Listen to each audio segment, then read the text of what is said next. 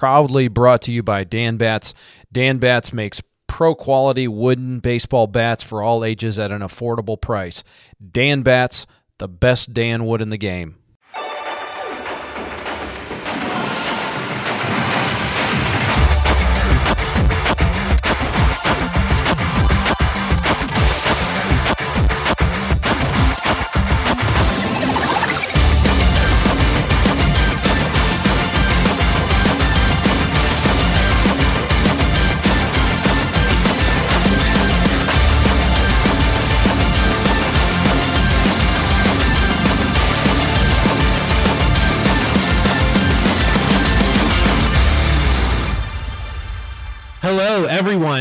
Welcome back to another episode of Casual Sweats, the only video game podcast you will ever need. Seriously, delete every single other video game podcast you have.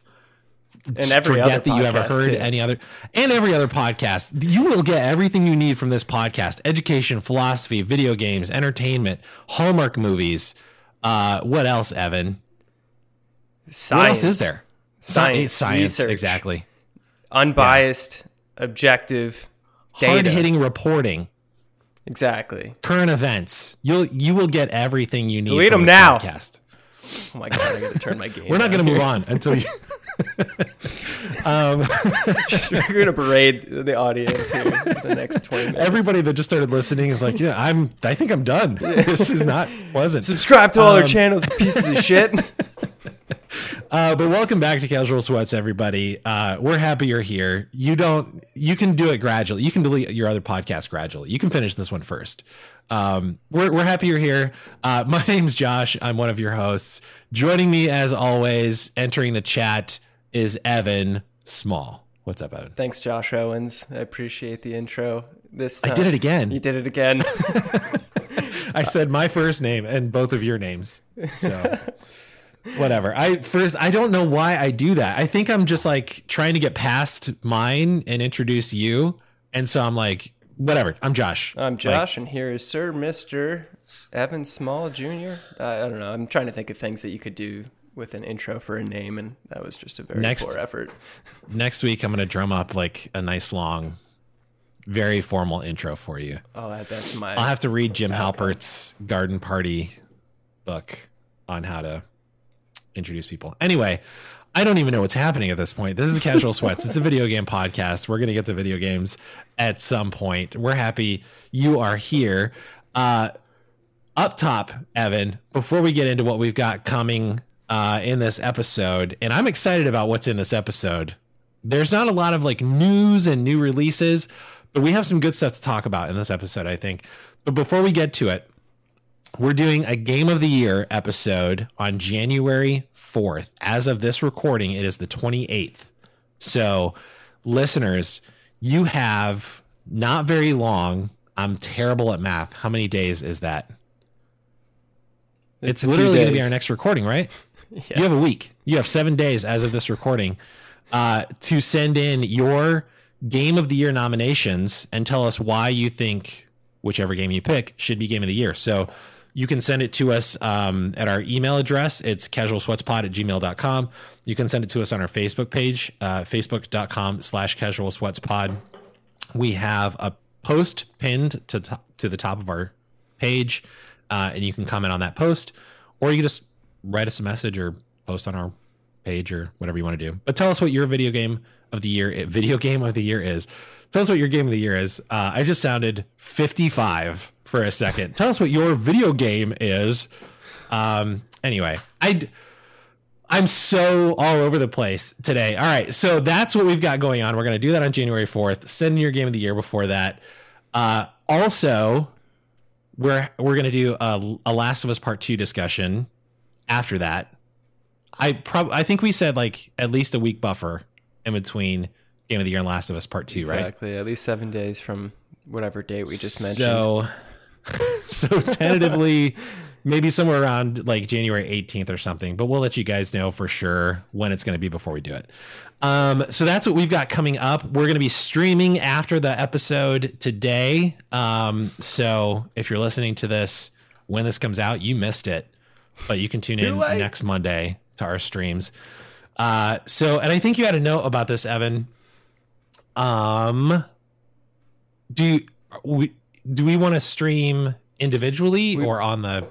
The reason I say individually is because we have a casual sweats pod stream channel, but we can only stream one at a time. So Right. we will more than likely stream from our own channels so that you can just follow that because That's a better idea, I think. yeah, for streaming at least. So that'll at least allow for the the streams to take place at the same time there. Yeah, that's a better idea. Whereas everything else, So I will- subscribe to our channel and our channel only, and you'll be good to go. This podcast and this podcast only. Exactly. But for Twitch, you can you can follow both of us. That's I fine. didn't muddy the waters at all. Look at this. We're off to a great start. Um, Listen to our I'll put both podcast of our- someday from now. I don't know. Doesn't matter. at some point we're gonna do some stuff just stay stick around um i'll put both of our twitch info and links and stuff in the in the episode description so people can find it. So Or maybe if you we made it to won't. this point or maybe i won't. We'll see. We'll see what happens if i if i remember. So if you made it to this point just look at the episode description uh and it might be there and it might not. We'll see. Um but that's the stuff we have coming up. Uh so stick around for that. We're gonna get into this week's episode. Evan that brings us to Checkpoint. There you go um and this uh this was your idea so i'll let Yeah. you i'll let you jump into this i like this idea This episode, we're going to focus on New Year's resolutions and goals and or goals. And so, with that, you know, I like that we're being so wholesome. Last week we talked about Hallmark movies. This time we're talking about New Year's resolutions. yeah, we had a Christmas theme to the last one, so Yeah. this uh you know, we're fitting the theme here. And it's been a topic on my mind as well. What a year it has been. Um had a lot of reflection. I don't know about you, but uh being Yeah. inside my house for where are we at now? Whatever December minus March is, uh long Yeah. fucking time. And uh nine months. yeah. Yeah. It's been a, a wild ride. I want to say it was like mid March, even. I like remember the day, like packing up stuff at the office. Anywho, so this year, or focusing on 2021 goals, um, I've got a few here. I, I do want to unbox these further, but uh, been doing a lot of thinking about this. Our company put on an event recently, recently where we had people like Jesse Itzler. Um, he's a madman. I think he co-founded um, Zico Coconut Water. Also started a number of other businesses. Like just a super active guy. Uh, that's where we also had Jane McGonigal, Dr. Jane McGonigal, the video game developer that proves that video games are yet again healthy for you. Anyway, so I've been doing a lot of thinking about this. I've had a, a lot of exposure to some public figures and speakers and things like that. And uh, a few goals that I've got here to start that don't necessarily relate to video games, but will at certain points. I'd say first and foremost, I've noticed that I need to eliminate noise. In other words, like the things that I'm giving attention to that aren't necessarily bringing value. And that doesn't mean like financial value, but really just personal, whatever it could be. Like, do I get enjoyment out of this thing or am I doing this for the wrong reasons? Um, whether that be watching too much TV, playing too many video games, or just simply like not really taking care of myself at all. Um, so I'd say, really, rather than adding a new habit, eliminating bad ones that might appear. On the opposite side of that, though, like most of my goals really surround, like we were talking before the podcast started here about like religion and just kind of our upbringings and such. So somehow that's one of our one of our classic Evan and Josh Yeah, exactly. conversations. uh, but yeah, so my goals surround mind body and spirit and uh, are intended mainly to create positive habits on like a daily basis mainly like that'll carry over into weekly monthly and yearly too. I do have some other goals that will extend beyond those timelines but first and foremost get seven to eight hours of sleep a night. I've been slacking on that front staying up too late waking up too early and it's just i don't like who i am. Like i wake up in less mm-hmm. than that and i'm not a good person. Also like to start my day off with meditating 10 minutes a day. Just something to kind of approach the rest of my day it's something that i feel makes me a better person and uh, kind of similar to that, if I get out of the the groove of meditating, like I just mentally am not as uh, I'm not as clear. Like um, brain seems a little bit foggier. Like just again, not really like I like who I am more when I meditate. In line with that, exercising, really just moving, like just walking something 20 minutes a day. Like I, I do generally like to have like a couple hard workouts throughout the week, but just moving. Like I don't want to have like guilt associated with not necessarily getting a hard workout, but just being able to say like, okay, like I moved, I walked, I did something, um, just to kind of like, you know, keep my like brain active and everything too. I just again feel like I'm a better person when I exercise. Um, but this is the biggest one for me is like working on creative endeavors for at least five minutes a day. Not necessarily like trying to do everything in one chunk where I save like the weekend for work or I like all of these creative endeavors. Like it's something that like if I work on it just a little bit and set like a low bar, like I'm gonna get into it and probably end up doing longer than that. But still setting deadlines associated with that. So for example, I do plan to get all of our podcasts here in video format on YouTube uh, we've had some audio syncing issues, I should say. I have had audio syncing issues among many of the other audio challenges we've experienced previously. uh, but I do plan to get all of those up before uh, the end of my break, which will be the third Sunday, and then creating clips outside of that. But that's something that I just I like video editing. I like learning new tools and things like that. And this is just something that's going to be good overall and like putting more of a, an emphasis on my learning and like working on other things outside of my day to day job is going to be super important. And if I do it daily, it's something that creates more of a, a habit and a lasting routine for me versus like Saturday, I'm going to do eight hours of editing. Like, just not, it, it's not realistic. Um, my last goals like here are mainly relationship focused. Like, call a friend that I haven't talked to in over a month, see how they're doing, check in, let them know that I love them. Same thing with my parents. Call them once a week, let them know I love them. Like, just say hi. And then the last one is with my fiance, soon to be wife, Delaney, and just doing a date night once a week, like making sure that we kind of remove everything else, all the other noise, and just spend time focus like on each other. Um, something that like this year I've gotten out of the the groove of because it's just been a wild year. But I realize I'm like, yeah, I could be a better person and a better fiance, a better boyfriend, like all of these things. Like I can't let the other shit that's going on outside in the world like affect like my life and yeah. the people's lives around me. So that's my New resolution. Not, sorry, I'm not laughing at your resolution. I, I was just thinking in my head because you were like, I could be a better person. And I was like, what if what if I was like, I think no, I, I I don't. I'm not sure I could be better. I think I'm I think I'm great. Yeah, no, I'm just a bad person for life. I, no, I, th- I, think I'm. I think I'm. I think I made it. I'm just. I'm. I'm great. So I'm gonna ride um, this wave now for the next mm-hmm. 50 years if I'm lucky. I'm gonna stay like this. Yeah. um. Yeah. I'm done. Uh. No. Th- I. I like all of these, man. Um. The relationship stuff, I. I think is is huge. Uh. I used to be much much better at this stuff too, like calling friends that I haven't talked to in a while. Um. and I also have gotten out of the habit of like doing some kind of a date night thing with Cecilia. Like, mm-hmm. It's so cliche. Like this this year has been so weird, but like, I th- I think in my head I've been like, I mean, we spend every single day together, like literally just almost the whole day because I'm like I'm home all the time. Yeah, and she's she's off, you know, like two days a week. So like, we have two full days out of the week, um, together, and then like you know weekends and stuff. But that's not really the same as like setting time aside, you know, for like dates. Yeah, spending time, yeah. lighting a candle, whatever should, it is. Yeah, so I should do that too. Um, I yeah, I, I like these all, man. And uh, surprise, surprise, listeners, we're gonna have video uh, episodes up for you on YouTube soonish. So that's exciting too. Um, and I, I should also add there that those audio issues are not Evan's fault. Uh, I technology. I don't even know. Strange. So, yeah, we both recorded uh, our audio at the same rate.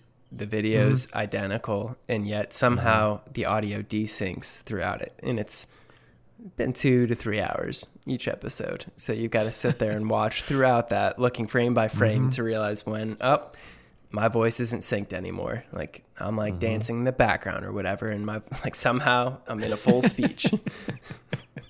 Um, but that's really exciting. I'm excited to get that that uh, out and available to the public. And I like I like that you included sleep in here as well. Um, that is also something that I'm terrible at. So I what I'm saying is I may just adopt like 'em. most, if not all of yours, uh, for mine too. Um, but I, I like what you started out with in saying that you're you don't want to you don't, or you don't want to have the like two things you don't want to have the guilt associated with like not doing something like sort of giving yourself the freedom to decide what's valuable and what's not and then you know like getting rid of the stuff that's not valuable and then the stuff that is valuable like placing the appropriate value on it and continuing to do that and spend time on it. Um because that, that's something that i've been thinking about too is not necessarily like i've been talking to my therapist a lot about productivity uh, and i i have this like I, i'm not unique in this way but like i have this drive like almost manic drive to be productive and feel like i'm like contributing to what i don't know the world i don't know Yeah. yeah, and um so I like sometimes I'll feel guilty about like sitting down and playing a video game or, you know, just doing anything that doesn't seem like quote unquote productive. And he's been helping me try to reframe that and think about things in terms of value, like you were saying. like is it providing value not monetarily or like, you know, necessarily productivity wise, but is it adding is it making your life better or not? If it's not, then yeah, for sure get rid of it. If it's making your life better in any way, keep it and then just make sure that you're calibrating and regulating um so yeah i like this stuff um yeah man mine i don't i don't know if we've talked about this on the podcast um but mine my big one for this year outside of basically just copying all of yours is um i've been thinking for a long time about writing a book uh yeah, and so I, I also don't want to be one of those people that's like, I'm writing a book because I know everything about everything, and you should listen to me because I can tell you how to live. Like, I don't want to be that person. Um, so the the way I'm sort of framing this is I'm writing this book for me at like 15 and that like that kid seriously desperately needed somebody to to sit him down and help him understand some things about the world uh, about the the situations and like culture in which he found himself at 15 um and about like some of the questions that he had and and uh all of that. So that's that's sort of the the goal of my book is is for that kid that poor confused an- anxiety ridden 15 year old kid. Like if i can help that kid i'll feel better.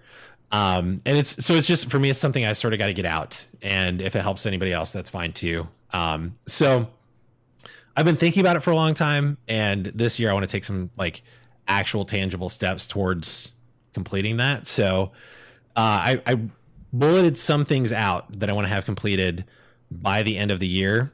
Um, and I think we should check in on this stuff too from time to time Absolutely. on the podcast. So like keep us accountable. So um, the the first thing is just creating the one sentence synopsis for this. I just I just remember I just saw the way I put this in the the outline is I want to take measurable steps toward eating my elephant. Which um, the reference there is how do you eat, how do you eat an elephant? one bite at a time. Yep. Um, so you just kind of take things uh, one step at a time. Um, I don't know why I found that so funny when I was putting this in the outline, The book. the elephant being the book, yes. What's, So, what's the um? There's like uh, take care of your rocks first. Eat the duck. I think is another one. Or oh yeah, yeah, yeah. Um, oh yeah, that was uh, Justin's thing, wasn't it? yeah, like Uh, eat the duck or yeah. swallow the. I don't even oh, know. Oh, eat the uh, swallow the frog. swallow the frog. Which if you got up every morning and somebody somebody told you you have to you have to swallow one frog for the rest of your life every day and you can either you can either go the whole day dreading swallowing that frog by the end of the day or you can do it first thing in the morning get it over with and then you have the rest of your day Thanks for re-explaining that because for the longest time, like I've been tr- like trying to understand who the fuck thought of swallow the frog as like some type of like tackle your day, like. But that makes more Yeah. sense. Like if you have to eat a frog every day, or you just like that's going to be the amount of frogs that you have to eat at the end of your life. Like, yeah, Mm-hmm. fucking eat all the frogs. Like, start eating frogs right away Mm-hmm. so that you're not stuck with eating like, God, that's too much. Just get out of the way. 365 days a year. 365 Holy times 80. You know, that's that's a lot. That's I'd a lot imagine a society in which you need to eat a frog every day is probably not a thriving society, though. Okay, 365 times 20. You, yeah, four years old. Like those poor kids. You're gonna choke on a frog at some and just die. um, yeah, it's not a great world. Uh, the French would disagree, though. I think. Um, but eating frogs daily. Yeah, I don't. The French eat frogs. I, don't I, mean, I think Americans eat frogs too. probably not that many. That's a lot of frogs we're talking here.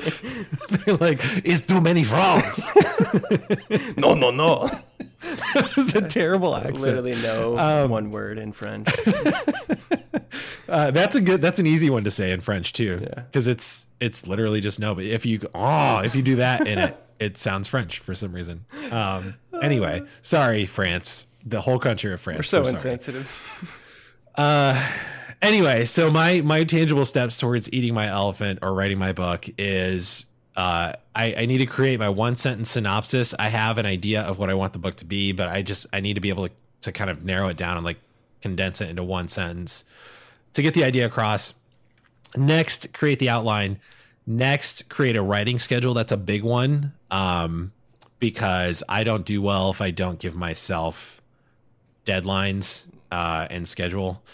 Um, and then establish a, deadline is the next one. So I need to establish uh, like a deadline for myself when I'm going to have the rest of this completed. um, next, I want to edit and semi like kind of finalize my intro. Um, from what I understand about writing books, people that I've talked to that have written books, uh, the book's kind of not done until it's done, the whole thing. So I guess that makes Uh, sense.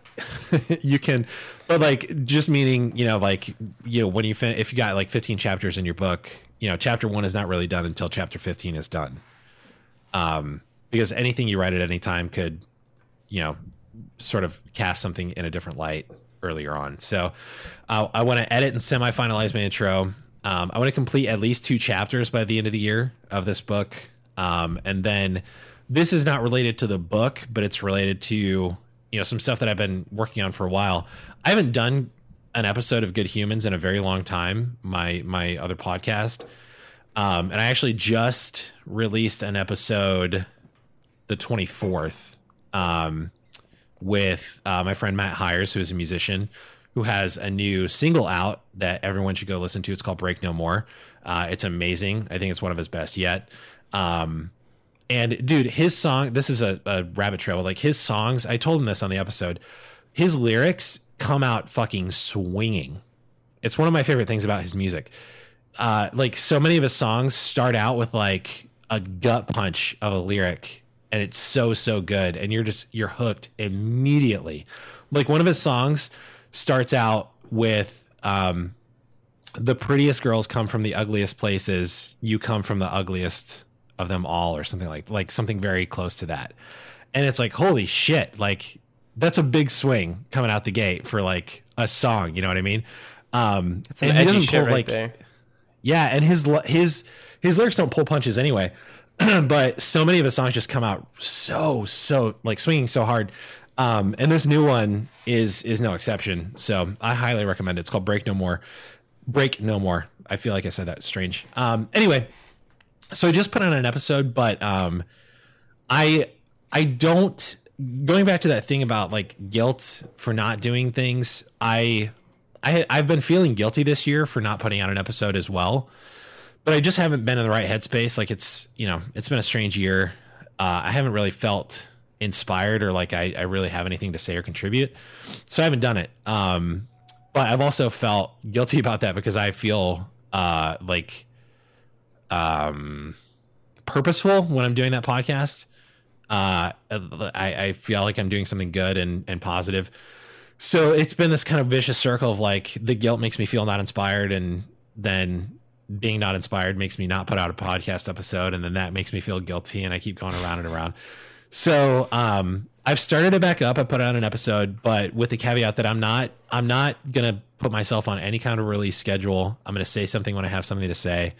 Um, but that being said, I want to publish at least 12 episodes of Good Humans this year. So it's an average of one a month. I feel like I can I can pull out 12 uh, moments of inspiration uh, over the course of a year. That's I think that's setting the bar pretty low. So we'll see how that goes. Um, Well, but yeah, that's the whole part of these like goals though is like it's not to give yourself an uh, an outlet like in the sense that if i don't reach this goal that's okay. Like that's not the point at all. It's mainly like set the bar lower do something consistently and Yeah. naturally you're you're gonna for example like the five minutes a day that i have like i'm not gonna be just doing five minutes a day. Like i know as soon as i like it might take me five minutes to start my computer but it's the process of like going through with something on a consistent basis is to get you into a rhythm of of just I guess accomplishing what you're out there to do. Like 12 episodes, you can definitely get that for sure. Um, yeah. I mean, I've and it's it's gonna be I think more solo episodes this year than it has been in the past. Usually, it's an interview show. Um, and I, I definitely want to have more conversations with people and interview people. Uh, strangely, it's been hard to get a hold. Like I've been trying to line up interviews for most of this year with people, uh, and strangely, it's been it's been really hard to even like get a hold of people for interviews. And I, I think it's just because everybody else is also feeling drained. You know. oh yeah. Um, so uh, I would have thought that it'd be easier because everybody's you know fucking at home. like, what else are you doing? You know, but if everybody else is feeling like me, then it probably would be hard to to pull out uh, any any sort of a coherent or meaningful interview. So, um, so that's that. And then the last one I have um, personally is uh, I want to I want to play my guitar for at least an hour a week this year um, and get back into singing. I I have I definitely have some allergy issues, but I'm I'm afraid that there's something else going on with my voice. It hasn't felt right for a few years now, so I haven't really sang at all for a few years and because I haven't been singing, I haven't been playing guitar and like that's another thing like because my voice doesn't feel right um it's it's kind of depressing because I like I love singing. It's music is is probably my favorite thing in the world, playing and singing, and not being able to do that is really depressing. And then like, it's it's much easier instead of like feeling like shit about it all the time and being sad about it. It's easier just to not do it. Um, so that's what I've been doing. So I need to go to a doctor and get my throat and voice checked out and make sure nothing terrible is going on. Maybe it is just allergies, but I, I, I at least want to get back into playing guitar for an hour a week because I miss it. Maybe that's So- maybe that's the uh, the illness is not doing it, and your throat's like, come I on, d- I need to let these uh, pipes loose. I do I do have some friends that were telling me and it is true. Like the more you use it, the the better your voice will be. It's it's a muscle. Yeah. Um, but it like I started having problems when I was singing regularly, uh, and that's kind of like why I fell off of it. So that's why I'm alarmed that something may be going on. It may just be allergies. You know, like you can pick up allergies when you're older. So I guess that's possible. But um, yeah, we'll see. And it's it's been hard to get doctor's appointments this year because of everything else that's going on. so there a uh, pandemic or something I, I actually had crazy enough, I had a, an appointment scheduled in February, and then all this stuff started happening, and they canceled my appointment.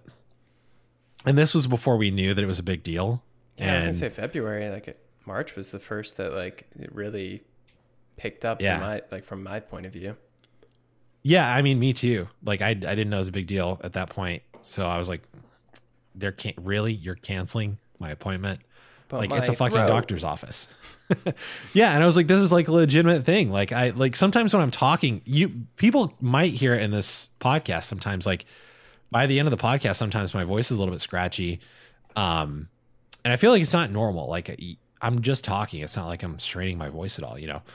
So I was upset that they canceled my appointment, and then turns out that was probably the the best course of action for everybody. So Turns out the We'll see- we'll doctors see knew what they were doing. turns out somebody that went to school for Yeah. I don't know 12, 15 years uh, probably knows a little more about that stuff than I do. So, um, but yeah, those are those are mine. Um, yeah, I covered all of them, but uh, I feel like mine are. I feel like you mine are mine are a little more self centered. I'm realizing as I'm reading through. Well, yeah, I mean they're personal goals though. So, like Ah, it's yeah, that's that's, the true. whole point That's of true. them. Focus on yourself. Get better as a person. You're going to improve uh, the experiences around you. Like I don't. True. I don't always meditate. I mean, I meditate for myself, but it makes me a better person when I interact with others. So, in a sense, Yeah, I'm that's doing true. it for others. That's my selfish way of thinking of meditation. Yeah, and I've thought about that before too. Like you, you know, if you want to take care of other people, you got to make sure you're taken care of first. If if you're, you can't pour from an empty cup. You know, your cup's got to be full before you can fill Load your cup up. Yeah. So, yeah, Put, just fill it up. Fill it up. Um, all right, dude. This that was such a good idea. I'm glad we did this. I'm glad we did this topic. Um, and now we need to check back in on it in future episodes Got a note. to to keep us accountable. Absolutely. So, and I also, I'm not going to say what it is because I I'm going to use it at some point. But I also got an idea for a podcast title, like a a new podcast, because I'm apparently a serial podcast creator. Uh, that I, I think would be great. I'll share it with you later From from this Um, conversation. from this conversation. Yeah. Okay. No, excited. So yeah. Um cool man. Anything else on on resolutions? I oh, I should add, sorry, I just asked you a question and now I'm gonna interrupt you before you even answer. Okay. Uh I should that's fine. You can be an asshole. Um I tend I've I've hated usually making New Year's resolutions. I like I even wrote a blog post about it forever ago when I had a blog.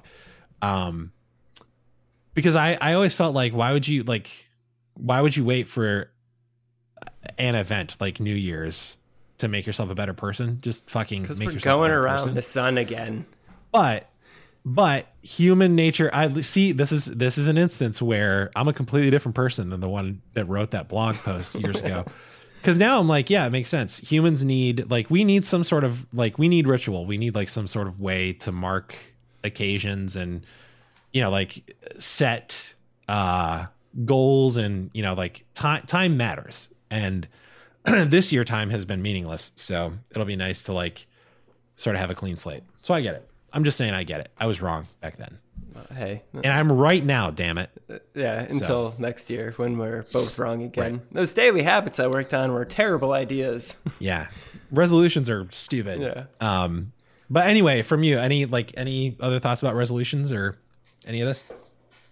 Um, I really thought at this point, at the end of 2020, that we would have met aliens. You know, with everything else that had come up, like I would have had a goal in here to like, you know, chill with an alien, like at least once in 2021.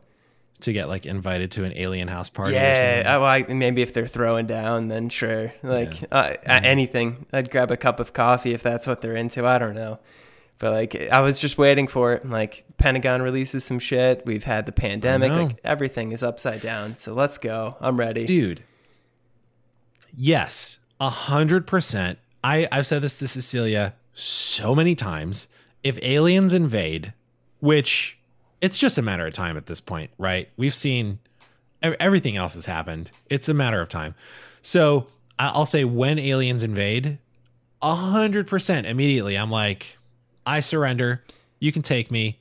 I, I, Whatever whatever is happening with you guys probably must be better than whatever's happening here.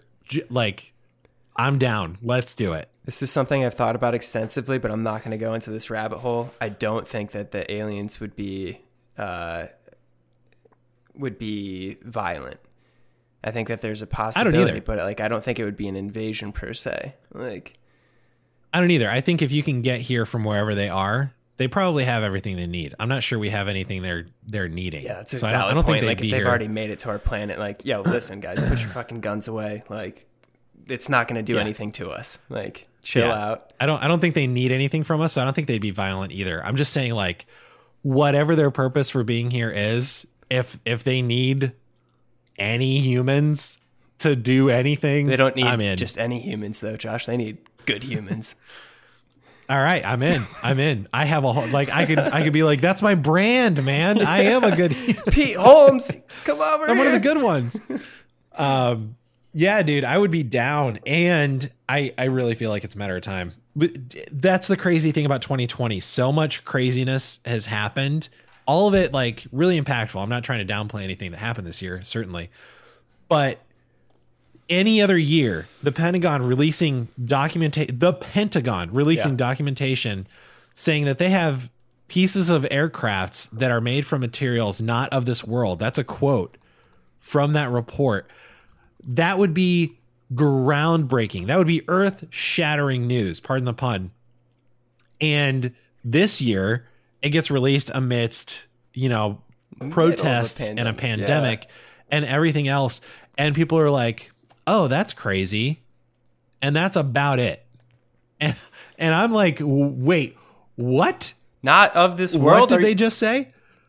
Repeat that shit? Like you're out of your mind. Yeah. You can't let that s- that slip under the rug like that. Yeah, yeah. And then you have um uh is he a colonel Braverman?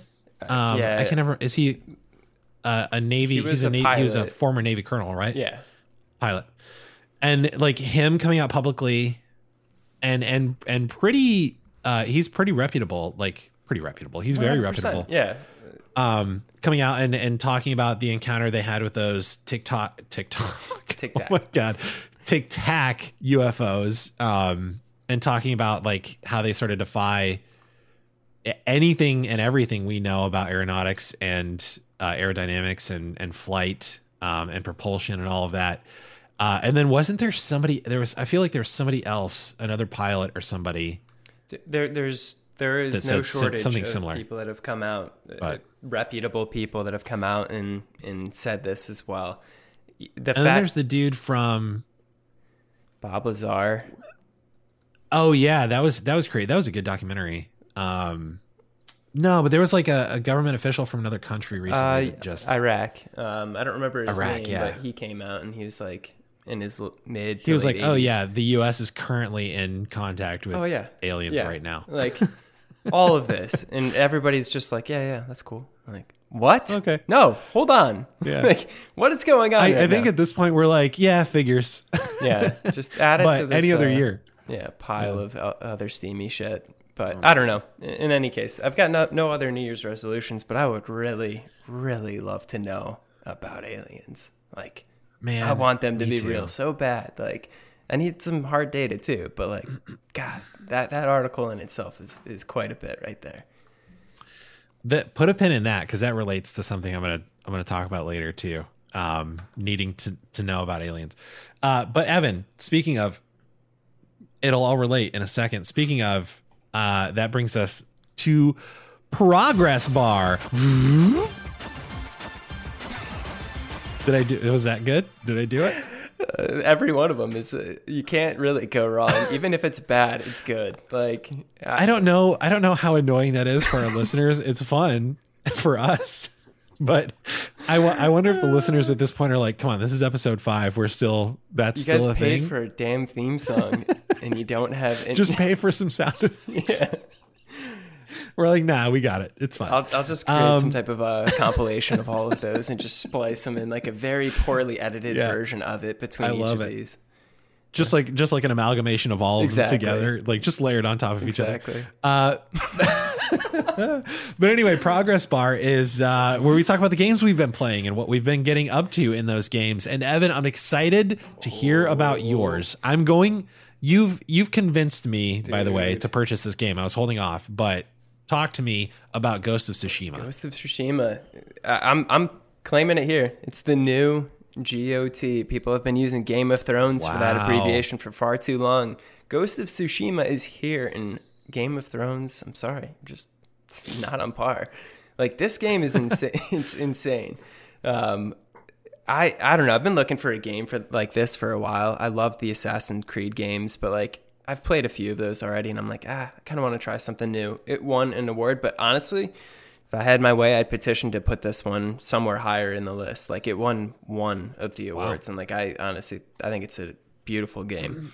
It's detailed in all of the right places. Like it maintains a good gameplay, but like the scenery, the graphics, like everything within the game is extremely detailed. Yet they were like smart in how they developed the game around it. So the environment, there's active use of time progression, night and day, sun and rain. Um, I'm getting to the second act now where I believe there's going to be winter. They've like alluded to that in a few ways, uh, like where the north is very cold. So I guarantee there's going to be snow. Um, I mean, to backtrack just a bit, it's a samurai game based in like 1247, I believe is the year. Some of it's historically accurate. The characters in the game are not, they're entirely fictional, but uh, awesome period of history. Have gotten a lot of enjoyment just out of that in itself and the samurai fighting and physics and such. But some of the things that I really like about this is they have an effective use of jump cuts without creating disruption in the overall flow like that was something we talked about maybe two episodes ago where like certain games mm-hmm. as part of like helping the game load and like not overloading the system will use like a, a, scene where you're like only tapping a button or where you have no control at all and it's just playing like a movie in front of you like some games overkill that and don't really give you freedom within the game itself. Like the way that they use it in this game is very minimal. Like it is it's necessary. Like you play it and you're like oh that makes sense. But it's not like so repetitive where it becomes frustrating. You can also pick up items throughout your journey, all while riding your horse. Like a lot of games will use those like jump cut scenes, which, which I'm calling it. I don't know if that's the proper term, but like if you went to like interact with an item that you're going to be picking up somewhere else on the map frequently, like it'll keep going into that new scene, and you're like, okay, we get it. Like in yeah. this case, it just like, all right, keep going. Like you're just collecting materials. They don't make you do some uh, yeah, complex cool. action or anything like that. It's pretty simple. Um, I also like that it's it's got a solid transportation and mobility system. Like you can call your horse very easily at all times. Like wherever you're at, unless it's like on the top of a mountain, which makes sense. Like there's other ways to navigate pretty easily in those instances. Um, like you can call your horse whenever. You can also use guiding wind to help with your location tracking. That was a pretty interesting take on it too. Like the wind will like gust and you'll see like the direction it's going in and you go in that direction, That's and cool. you'll be able to to find where you're going. They also have to your oh, go ahead. To your point, just to your point about those animations for like picking things up or like that kind of thing being annoying. I was I was it's funny you mentioned that because I was thinking about this in what was I playing? I can't even remember what I was playing now. Oh, I I do remember. I was playing Cyber this was when I was playing Cyberpunk a few a couple weeks ago at this point um, and some of the guns you pick up, um, you shoot like you you fire through your clip and then you reload. and some of the pistols, when you reload, you you do the reloading animation, and then when he's like bringing it back up to fire, he like flips it around. He does like the Western gunslinger, like flips it around and then points it. And that whole animation takes two or three seconds. Like it, it's fairly long for an animation and at some point, I was like, I just want you to reload the gun. Right. Like, can we not do this every time? And it made me think of other games like when you go through a door, like every, even if it's a first person game, every time you open a door, it does like a dumb, like the camera, like Changes it takes angles. full control yeah. away from you. It looks down, your hand reaches out, like grabs a doorknob, opens it. Like, it's just so much animation. And I, I'm always like, I don't need this. I don't need this every time. Like I, I think what you're trying to do is immerse me more, but you're completely taking me out of it because you're like you take all control away from the person. Right. It does the animation and then they give control back. Um so I I like when games like this that are like super detailed in other ways are just like listen, we know that stuff's annoying. Just you can just fucking pick stuff up. It's fine. Uh, you reminded me though, like some I don't I can't name specific games, but some of the older games before they could like update the animations like they clearly had to use like templated animations over and over again yeah. so your character yeah. could have been customized to the tits like with green armor mm-hmm. and everything like every like you could have been like wearing a rainbow it doesn't really matter yet when you walk through that door like you're wearing whatever it was in the beginning of the storyline yep. or based on your yeah. progression and like they couldn't transition that easily for whatever reason yeah yeah, I do remember games where I'd like, yeah, you customize armor or yeah. whatever, like something about your character. It's all visible, and then in every cutscene, it's just the normal clothes. And then as soon as the cutscene's yeah. over, you're back to like your customized character. And I always be like, how, like, how as a developer, how do you? Do, and I know there was limitations, Sure. you know, at, at different points, but like, how do you as a developer not think about that a little more and be like, we got to figure out some way to make this narratively make sense, or some like just to just do it and it be so jarring between like gameplay and cutscene Yeah. and then gameplay again is so strange. Yeah. That's that's one of those things that's so of the time. Like 2000s, like Oh, yeah. mid 2000s was was all about that. Now it's like nostalgic. Like I, I wouldn't mind if I saw a game. Like an, if I were playing an old game, I suppose. Like I would love to just experience that again. I, and I don't know Yeah. why. Like it's not improving the game in any way. But with uh, Ghost of Tsushima, they do a good job within that, and like it's very limited. But at the same time, like they're good at actually customizing to the scene. So if you are riding your horse and you engage with somebody, like you're still riding your horse. Unless it's like a, a pivotal moment in the actual like storyline, it'll like go into its own scene, which makes sense. Um, That's cool. but along those lines, some other really cool highlights that I, I absolutely love is that the side missions are pretty dynamic and mostly unique. So while they do use some of those repetitive animations, like most of it is is unique to like what you're going through, and each of those side missions are also unique in, a, in, in an instance. Like if you would take Spider-Man, like the original God PS2 version of it, if you ran into like a bunch of uh, like not gang members, what do they call it? The thugs. Like if you run into a random group Yeah. of thugs, like there is an intro that will play every time. It's like it, Yep. it's so repetitive. Like every like the the dialogue they use, ev- like you know that like they basically have everything scripted, and like your fighting is basically the only thing that's unique in that instance. Like for this game, it's not that case, and there's a lot of variation in your side missions. Wildlife, like part of your environment, will take you to certain side missions. Like hot springs will increase your max health. Fox dens will increase your resolve and add charms. It's a bunch of stuff that'll improve your character's abilities as you go. You can overtake Mongol bases, which also helps with your character progression. Like basically everything has a purpose, and it's pretty unique though in the way that they've done that. Um, one of the final things that I liked about it was you you can write haikus as well.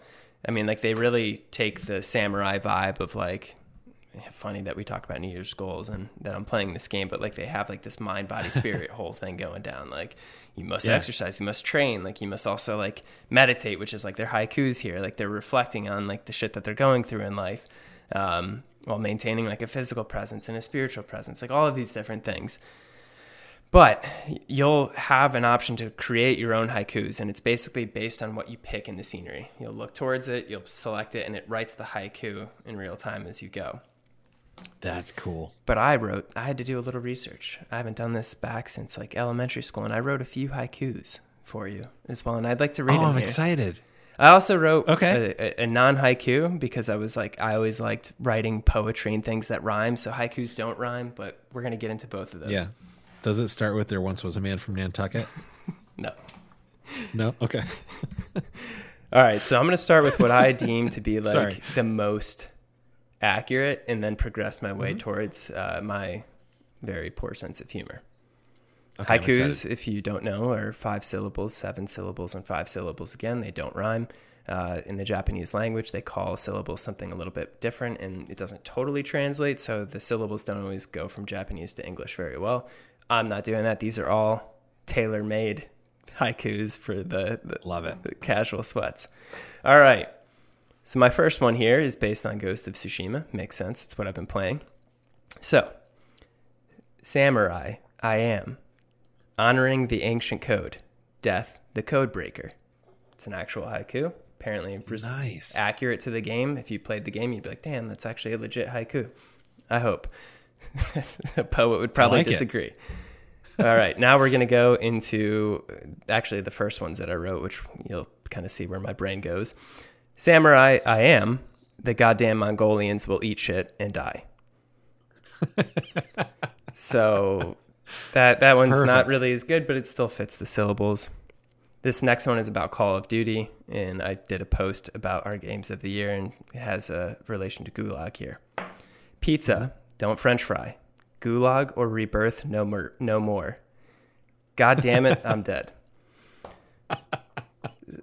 Oh, perfect. It's uh, yeah, if you haven't seen it, South Park reference a few pizza when or when you, if you Uh-huh. French fry when you're supposed to pizza, you're gonna have a bad time, and that's Yep. often how I feel within Call of Duty. I do the wrong thing at the wrong time, and then I'm back in Gulag. All right, and this next one here is Oh, is just a rhyming poem. I had to do a bit of research on this, but this is my favorite one. This is an A B A B. I did way too. I looked up a fucking masterclass course on this. Honestly, this is sad. anyway, so A B A rhyme. Uh, a rhymes with A naturally. B rhymes with B. It's ten syllables each line. Mongolians knock down my city wall, ravaging, savaging my only home. Revenge, a temporary friend to all. I pull it out, my meat sword, suck my dome. Dude, bravo. Thank you, thank you, thank you. Uh, Bravo. oh God. Do we man, I feel like from now on we should include a poetry corner Hey, I'm down. segment in our episodes. This that was so good. Thank you, thank you. Uh, I, I enjoy actually writing, and I tend to go into like just stupid shit. Like I realize that my humor is honestly that of like a 12 year old, but hey, that's okay. Oh man, I love it. I love it. So good. So good. You've you've definitely inspired me to to play this game now. Oh, that was so that was what I wanted to ask you though. Do you feel like do you feel like the story is pulling you forward or is it like is it more the story that's pulling you forward or just the fact that there are things to do that are fun enough to do them? No, I, that make I actually love the the story itself too, but like the side missions are also super fun. And so like I'm enjoying like if I don't want to progress too far cuz like the one of the challenges with some of these games like you don't really know when it's going to eliminate your ability to go back and do those side missions cuz Right. like sometimes that does happen. Turns out in this game that's not the case. You can actually still go through. At least where I'm oh, at Oh, nice. currently, like I'm able to go back and I realized I got to Act Two and I was like, shit. Like I, I had like six or I don't know, somewhere between like six and ten missions that I still wanted to to knock out, and I can still go back and do this, which I'm hyped about. But the story itself is really good. Okay. That was um I couldn't get a good sense with like from from other coverage of it without talking to somebody that had played it and I don't know anybody else that's played it, but like I couldn't get a good sense of if it like had a legit good story to it or if it was just a pretty game with lots of stuff to do. Um because it was originally sounding to me like sort of a a more detailed Assassin's Creed um because they've kind of gone to that open world style uh and it sounds like it might just be a better assassin's creed I, I think so. I that sounds dismissive yeah, but like I mean they're I just mean different. complimentary They're, uh, they're definitely similar. Like without a doubt, if you played Assassin's Creed and then you played Ghost of Tsushima, you you would see the crossover. But um, it, it's just a little bit different as far as like the the full story. I haven't even finished it, so I don't know entirely. But like up to this point, I think everything makes sense. I don't even know, and honestly, I, I wanted to look this up before we started talking about it. There might be different endings to Ghost of Tsushima. And I should probably fact check oh. myself before I start spewing out a bunch of stuff that may or may not be true. But then again, we were talking about aliens before, so we're going to go with it. Let's see. Ghost okay but yeah, so that's been like my go-to game as of late. Stop playing uh, Warzone for the most part, but I will get back into that. Um, every time I go into multiplayer, I'm playing with the shield and scythe or knife mix.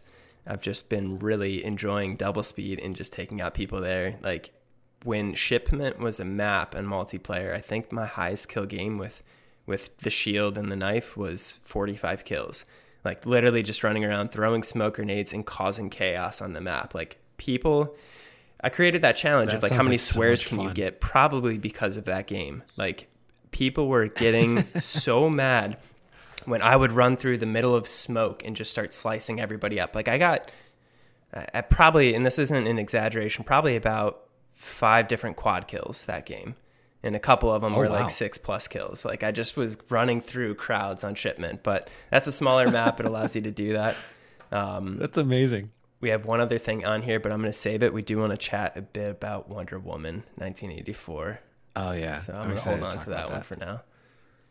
all right okay so um for me i played d&d again uh this week and this session um actually i think we played two sessions since we talked last because we played midweek last week uh, before we went we went to the beach house, um, which is where I, I spent Christmas with. I I realized we talked about that before we started recording. So I'm like, before we went to the beach house, and everybody's like, wait, what, wait, what? Uh, we went. My wife and I and her brother uh, and his wife and my wife's parents. We went to a beach house uh, for Christmas, and that was different. I've I've never done that before. I'm from the north. I'm used to snow. North Carolina doesn't have snow, rarely ever. nice. Uh, it is a little depressing. And um, but you know, if I can't have snow on Christmas, then I guess a beach uh, is a decent substitute. Um, and it was Loki's first time at a beach, so it was adorable Who's to see him like though? play in the sand. I, I know who Huh? Loki is, but who for the, the people? Oh, yeah, that's true. Listeners don't know about my Loki's my dog. Um, and he embodies the name perfectly. Uh, he he was so messy after his day at the beach, but he loved it. Um, so it was adorable. Um, and so it was a lot of fun. But anyway, before we went to the beach house, we played D and D midweek, and then we just played yesterday on Sunday. Uh, so the midweek session, we fought uh, a shadow dragon, which, uh, long story short, can sort of like dissipate into the shadows and like completely hide itself, pretty much, and also apparently, yeah, and then also apparently consumes souls when he kills people. So in D and D, like some other role playing games, like you can bring like if somebody quote unquote dies, sometimes they're just knocked unconscious or incapacitated, and then you can like revive and heal them.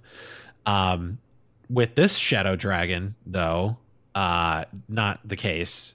Like when somebody dies, he consumes their soul and they're gone. So it's like you're Um, resetting your entire game.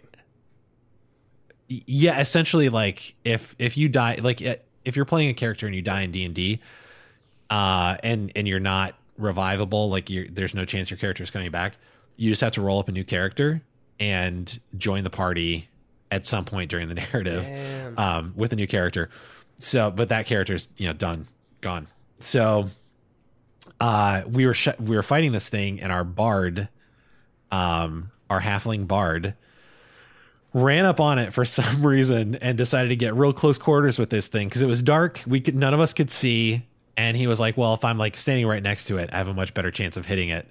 So he ran up on it, got close quarters. It killed him, consumed his soul, and he was gone. And our DM, our our dungeon master, was like, "I." That's it for him. Like, there's like he was like out of he came out of character for a second. He's like, yeah, he's not coming back. And we were like, okay, cool. So now we're down a party member. So we ended Can up I killing just say it. real quick that that reminds me so much of the uh, oh no way. What is that old like movie? It's just a bloody rabbit. Like Oh, Monty Python Monty and the Holy Python. Grail. Wow, I can't believe I brain farted on that one. That is that guy that ran up to the rabbit. Like It's a fucking I can kill rabbit. it if I get Yeah. closer. Like it's just a shadow dragon. like, I try to tell them, but no, they don't listen to me. Um, yeah, yeah, exactly, exactly. Well, I mean, we all knew that this thing was dangerous, and but we couldn't see. So like, we were all making blind attacks. Like, I have a short bow, and so I was just like firing into the darkness in the direction I thought this thing was, and I wasn't hitting because I can't see it. Uh, so all of us were struggling. So he was like, "Fuck it!" Like he ran up next to it, and he was like, "If I'm like standing right next to it, then I can like slash at it or whatever."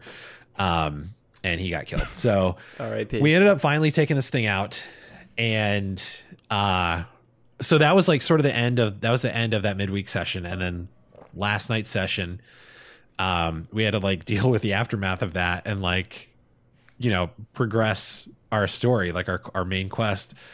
So we come out of the like the dungeon where we fought that dragon. We carry his body out, and there was a a friendly centaur in the forest, like right next to it, that had helped us and like sort of guided us in. Um, and so we had like our party had like a little like funeral ceremony for our fallen comrade. Um, and I composed and performed a song for our fallen comrade uh, in our party. He was a bard, and so he had given at some point he had given my character a lute, L U T E, which is like an old stringed instrument. Um, and he was like, "Yeah, we should like jam together sometime." And I was like, "Okay, cool." Um, so since my character had a lute, I was like, I should write a song for our fallen comrade.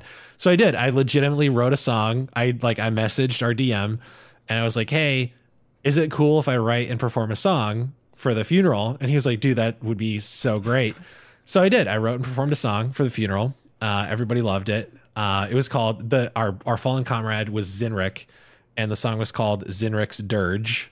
Um, and yeah, I wrote and performed a song. So that was what I did in D and D this week. So are, It was- are we ever going to see that that song or hear that song? Um, I should I play it? Well, I mean, like you, you, post it at the very least. I feel like it, like I We feel like you need the it. flute or the lute, right? Like you need the authentic instrument, right? I mean, I, I just used my guitar Oh, okay. to do I don't it know much because the a lute is like it's basically just a it's an old stringed instrument. So I just used my guitar. We didn't record our session. Maybe next time. I have my guitar. yeah, I see the guitar in the back. Should I just play it? I, I've got it right next to me. as well, right? I'll play it. I'll play it. Hang on. I wasn't. I'm like one of those guys at a party. I, I really wasn't planning on doing this. Guitar's guys. open in the back. I don't have anything prepared. Um, no, it's just it's here because I did it last I wasn't night. prepared either. yeah. Oh, uh, for those of you listening, Evan has a, a lighter. Um, we really didn't talk about this beforehand. Okay. I don't know how good the sound quality is um, because I just have my I don't have a mic on the guitar and on my voice, and my mic get uh, my mic might get overloaded. But I'll Do you want me I'll to like We'll see how it wave hand signals if it's getting overloaded? like Yeah, if it sounds choppy, just like tell me to like quiet down or something a little bit. And uh hang on, I gotta like my chair's got armrests too, so it's blocking my guitar. All right. Here we go. So the guy's name the guy's name was Zinric. Uh and to give a little context for some of the lyrics. His name was Zinric, and he had already died once before in battle, and the party was able to bring him back. This was before I joined. But he had already died once. They brought him back. Uh, but this time he died and we couldn't bring him back. he's dead, dead. for him. Yeah. So R.I.P. Zinric. this is this is You're my boy. Zinric. Here we go. Zinric the risen will rise no more. No stranger to death, yes, he's been there before. But unlike the axe that missed its goal, the shadow dragon consumed his soul. The Reaper took his toll.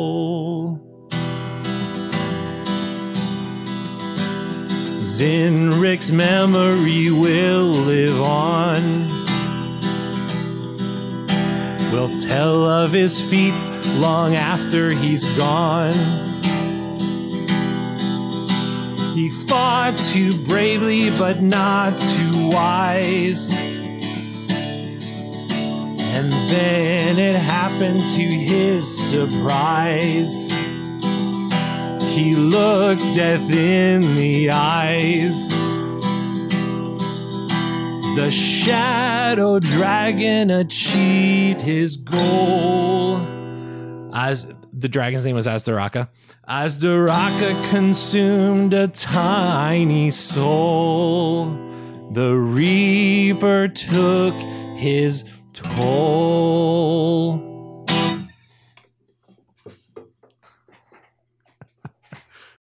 Dude, amazing, by the way. I was going to say, I got serious Witcher vibes from that. Like, you know how they start off and he's he plays his little thing in the season one, like episode three. Oh, yeah. Like, actually, uh, guilty pleasure, by the way. I have listened to that song on repeat. Like, I love that It's song. pretty good. But I used that- to I used to walk around my house singing it. Yeah, so good. Um, that reminded me a lot of that. That was legitimately good too. Like I love the lyrics to it. Like, oh, dude, we, Uh, it did cut it out a little bit. I feel like the, the just- audience deserves loud, like a, a Yeah. really good like version of that. I will say. Uh, we'll we'll see what we can do. Um, yeah, dude, it was it was really fun. That like the idea occurred to me Uh, and then I like I, since I'm new to it, like I've literally only played maybe five sessions ever, so I didn't want to like do something that my DM was not going to be like, you know, like we don't have time for this. So I reached out to him and he like he loved the idea. So I was like, okay, I'll do it. That's, uh, awesome. So then when- once I committed to it, I was like, okay, I have to write something legit now. And it's it's honestly not hard to get to like achieve those Witcher or like that type of a vibe with the song. You just write the whole thing in in minor chords. That's most me. most of the song is just E minor, A minor. But Hey, I, So- I thought it was worth it. You don't need to downplay it. It was a good song there. yeah, thanks. It was fun. It was fun. So that's that's what I did in D and D this week. Th- that whole session was just 100% role playing. We didn't do any battle. This this most recent session, it was all about uh, the funeral for him, and then we traveled to a nearby town. On the way, we met the new character that that guy created, uh, and is going to try to join the party. And it was oh man, that was the other part of this. It was fucking hilarious. It was the hardest I've laughed in a long time, um, because this guy's new character is a crazy person, like a legit crazy person. We so we're like on our way into town and we see this guy on the side of the road who's like digging in a bush and he's got like these like tattered clothes and like twigs in his beard and he's like he's just crazy looking. So I got off my horse and I'm like, "Hey, are you okay? Like what are you looking for in that bush?" And he's like, "Come here and look and you'll see." So I like cautiously walk up and look in the bush with him and there's nothing there. It's a bush. And he's like, "See all the colors?" And I'm like, mm hmm, sure I do. Yeah, Quick, crazy." take his needle away. Um, and so like the rest of the party's like, can we just leave him and not have anything to do with this? And I'm like, hey, are you all right? Like you seem like you might need some help. Do you need food, shelter, anything? And he's just a crazy, crazy person. Um, Now, Anyway, how so, much like- of that is up to him, or like, like was that All of it. entirely okay? So that's just all of it. That's pretty. It's the funny, it's the character he wrote. It's so so funny. And then um, so he's like already annoying the rest of the party, right? Like none of them want anything to do with him. But I'm like me being the bleeding heart, like which is also part of my character because I'm sort of a Robin Hood type, like back in my city. So I'm like, man, I just I want to help this person. Like I I don't feel right leaving him out on the road, you know. So I'm like, okay, like we're gonna head into town. If you make it there, like, you know, we'll be at this inn, like meet us or whatever. So he does, and he's not been around people at all. He's like lived in the woods by himself his whole life. He doesn't know what ale is. So like we bought him food and ale, and he just downed the ale like it was water and puked all over the bartender. so now he's pissed off the bartender and the rest of the party. and I'm like, I vouched for him, so like now I'm on the hook for him. So I have to like, you know, curb his craziness in town. And then he went, he was like trying to shop for cold weather gear because so our our main quest is that we have to go and take out a dragon, um, an ice dragon that's like terrorizing the nearby like villages and stuff. And so he's got the idea in his head that he wants to climb the mountain and talk to the dragon and that the dragon's going to help him somehow um, because he's a crazy person. And so I'm like, buddy, you can't do that. You can't go by yourself to talk to a dragon. But he's set on this. So he was going to go shopping in town for cold weather gear and some mountain climbing stuff with five gold. All he has in the world, like the only currency he has is five gold. And like you cannot buy all that stuff with five gold. So he was like going to go shopping for all this stuff with not enough money. And it's a terrible plan in the first place. All I need is my So- North Face beanie, and I'm good to go. so um so he like takes off looking for a shop and he he's never been to this town before so he's just like knocking on random doors being like hey do you sell things? And people are like get out of here. So i it was so funny. I'm laughing just just remembering it. So like i followed him and eventually i was like hey man like i'll i'll go with you. Like let's just go to the shop and keep you out of trouble. So we go to the shop and then i and then i realized that's when i found out that he only had five gold. Oh god! but I'm at the shop with him now. So, and we're talking to the shopkeeper, and I'm like, "You only have five gold." He's like, yeah, but if you get "Yeah." my friend, he'll get five gold too, and like then if he sells to his Yeah. friend, he'll get five gold, and like it was almost like that, dude. So the shopkeeper was like, "Yeah, it's ten just for the like the clothing that you." now is the shopkeeper Um, also a character? It's the shopkeeper keeper is, is te- technically like an NPC. So the DM is like playing as the shopkeeper in these situations. Um, so like in, in those situations, he'll he'll play as like the barkeep or the shopkeeper or like any other like interactions we have. Um, like he would do the centaur uh, when we did the funeral and stuff. So so now we're talking to the shopkeeper and like we're in the shop and he's expecting to sell things and this guy only has five gold so i'm like oh my god okay fine like can if if we buy the whole set of clothes like is there any kind of a discount or anything that we can get and he was like no it's full price or whatever and i'm like dude fuck you so then i cast charm person on the shopkeeper which means like if i succeed like he just he wants to do anything he possibly can to make me happy so i succeeded but the downside is he's going to know he was charmed after the spell wears off and he's going to be pissed. So, and I was like, I'm not trying to like rip him off. I just wanted a little bit of a discount. Like I'm buying all this shit for this dude. So anyway, so it worked. So I got him to like give us a discount. I think I ended up spending like a total of 15 gold or something. and we got all this stuff for this guy and we left. So I, now I'm making waves in this town on behalf of this lunatic and I like I still don't know why I'm helping him in the first place, other than the fact that I feel bad for him. And then the dragon attacks the town, and he takes off running towards the dragon, just full sprint runs towards the dragon. Dude, he's got North Face with, now. He's good. With yeah, apparently with no thought for his safety. So then I have to like run after him and tackle him to the ground and make him not go after the dragon. Otherwise, he he would have died. He literally his new this guy's new character would have died in that moment if I hadn't ran after him and tackled him to the ground, and he would have had to make a whole new character. Anyway, so that's where we left off. It was I laughed so hard during that session. It was very very funny. I, I feel like I, I know too little about D and D, but all of this sounds hilarious, and the fact that like he's just creating this on the go, like that that's that's it's, comedic gold though too. It's very funny. Look at all the colors. And and after so we wrapped up the session and one of the guys is like, "How are you possibly planning on getting your character to join our party because so far it's not happening. And he's like, I don't know. He's like, I really don't know. I was just wanted to have fun with it. And he was like, if Josh hadn't taken me under his wing, I I, I probably wouldn't have got this far with everyone. So like he legitimately could have just been like ostracized from this group. Oh yeah. Oh yeah, he he legitimately could have just been like sort of on his own for a while. Like I'm sure he probably would have met up with us at some point later on, but he legitimately could have just been by himself for a while until the party sort of warmed up. Until he stopped seeing he, colors. He may still be. I don't know. Like where we left it was like we're still in that town. He's still a crazy person, and I'm still the only person that's like on his side a little bit. And he's even starting to wear me down. Like it's exhausting. uh, but it's very funny. That's so amazing. he's inspired me. The next campaign I play, I want to play like a just a fucking um, lunatic. Yeah, I want to put well, so like I was actually talking to one of the other guys, like we're gonna we're gonna jump into a new campaign after this one and um so he was like talking about like having like related characters like our backstories relate. I was like yeah that'd be cool. Um so i was talking over some ideas with him and there's like there's a race called satyrs which is like s-a-t-y s-a-t-y-r yeah. Um it's like half human half goat. Like the bottom half is goat top half is human.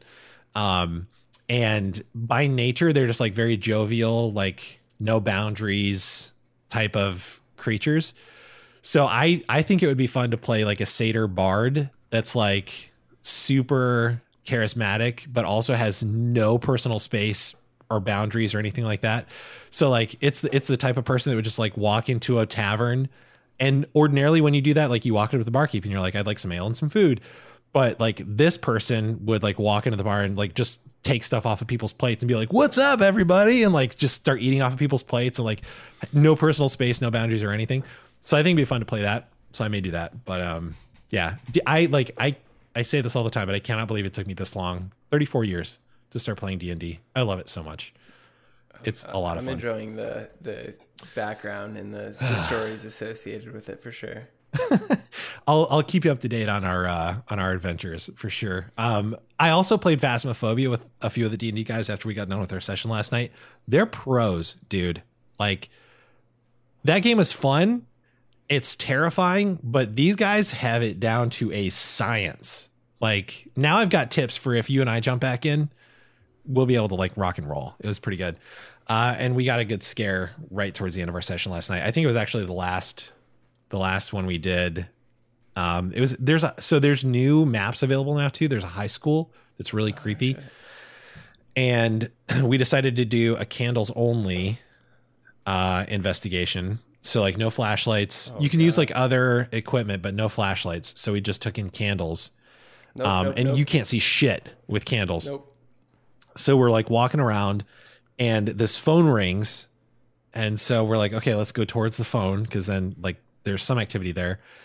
And anyway, so this ghost ended up being in this one classroom. We found a Ouija board and it told us it was in this one classroom. So we go to the classroom and we had all the clues we needed. We knew what kind of a ghost it was, but to get more money, we needed to get a photograph of the ghost.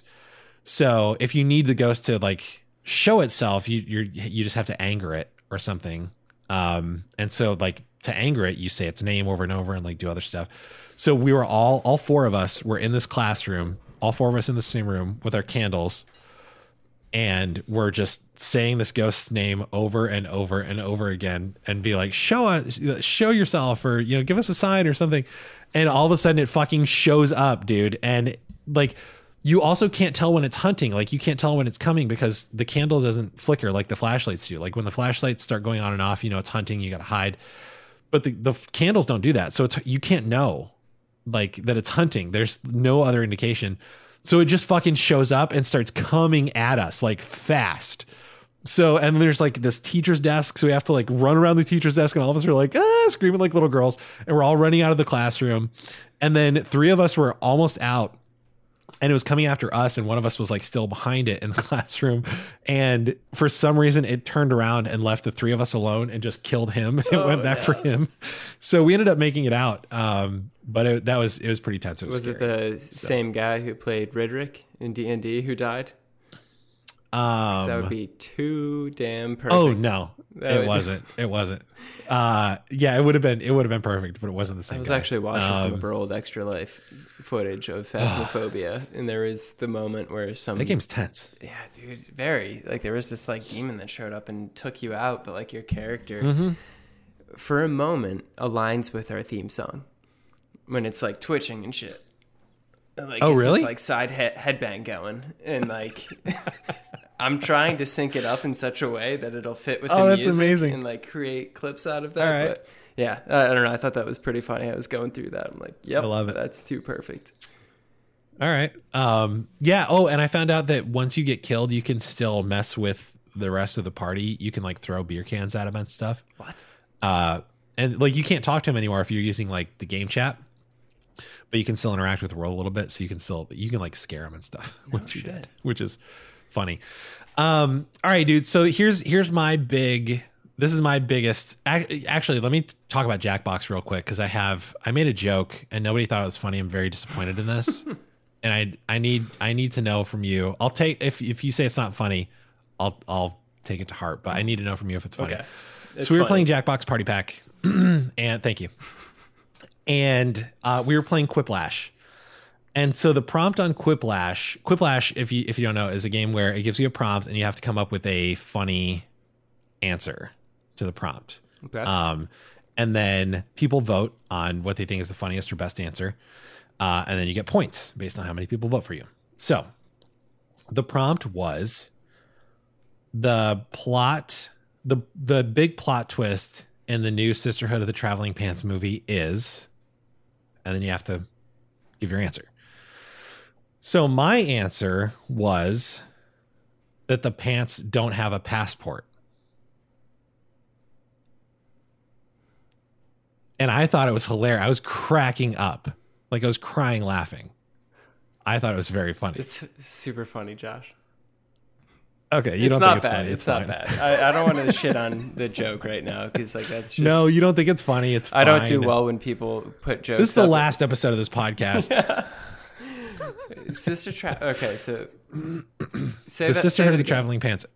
It, the the big plot twist in the new Sisterhood of the Traveling Pants movie is that the pants don't have a passport. See, like when I start start thinking through it, like at surface level, like I, let me background this. I like jokes that are deeper than that. Like you hear it, and then like there's new meaning behind it. After I'm sorry it. that my my joke wasn't smart enough for No, you, no, no. Evan. It- it's me. I'm not smart enough to make sense of all of these connections between them. But like, I'll start to like think about it and like, oh, like wow, I completely missed like this, this, and this. Like, yeah. I, I was just it was just that they're they're traveling pants. I thought it'd be funny if they didn't if they didn't have a passport. well, then I could see So interactions of the traveling pants going to the airport, and the TSA is like, "Do you have your passport?"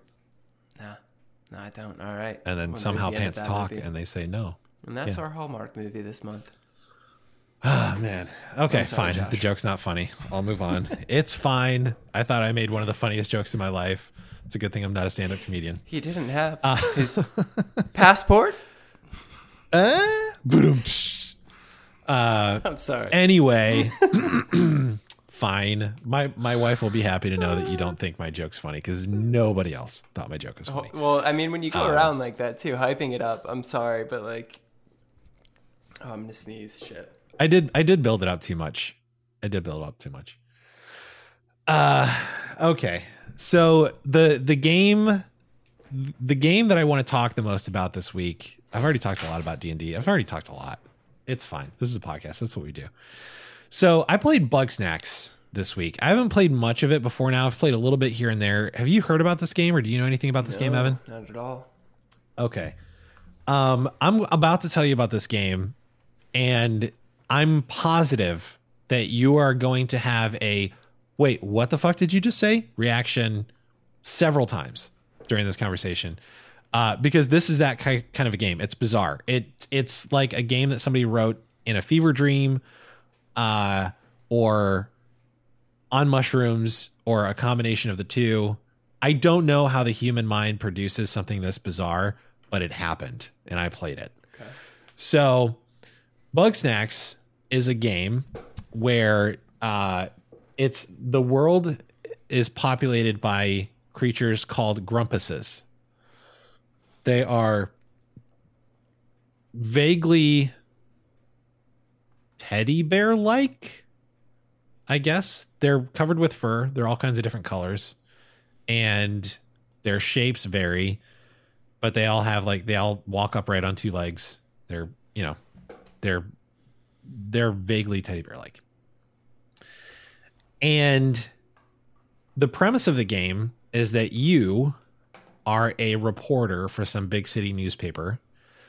And somebody's gone missing on uh the on bugs i think it's bug snacks island or snacks island or something. And so you have to go invest investigate. On your way to investigate you get caught like in your it's it's like this ship with a, a hot air balloon attached to it or something. It- everything's bizarre about this game. But on your way there you get caught in a storm.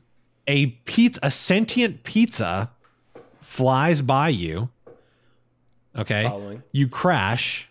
Like our- in the intro to this game they're like hitting you with the with the craziness early.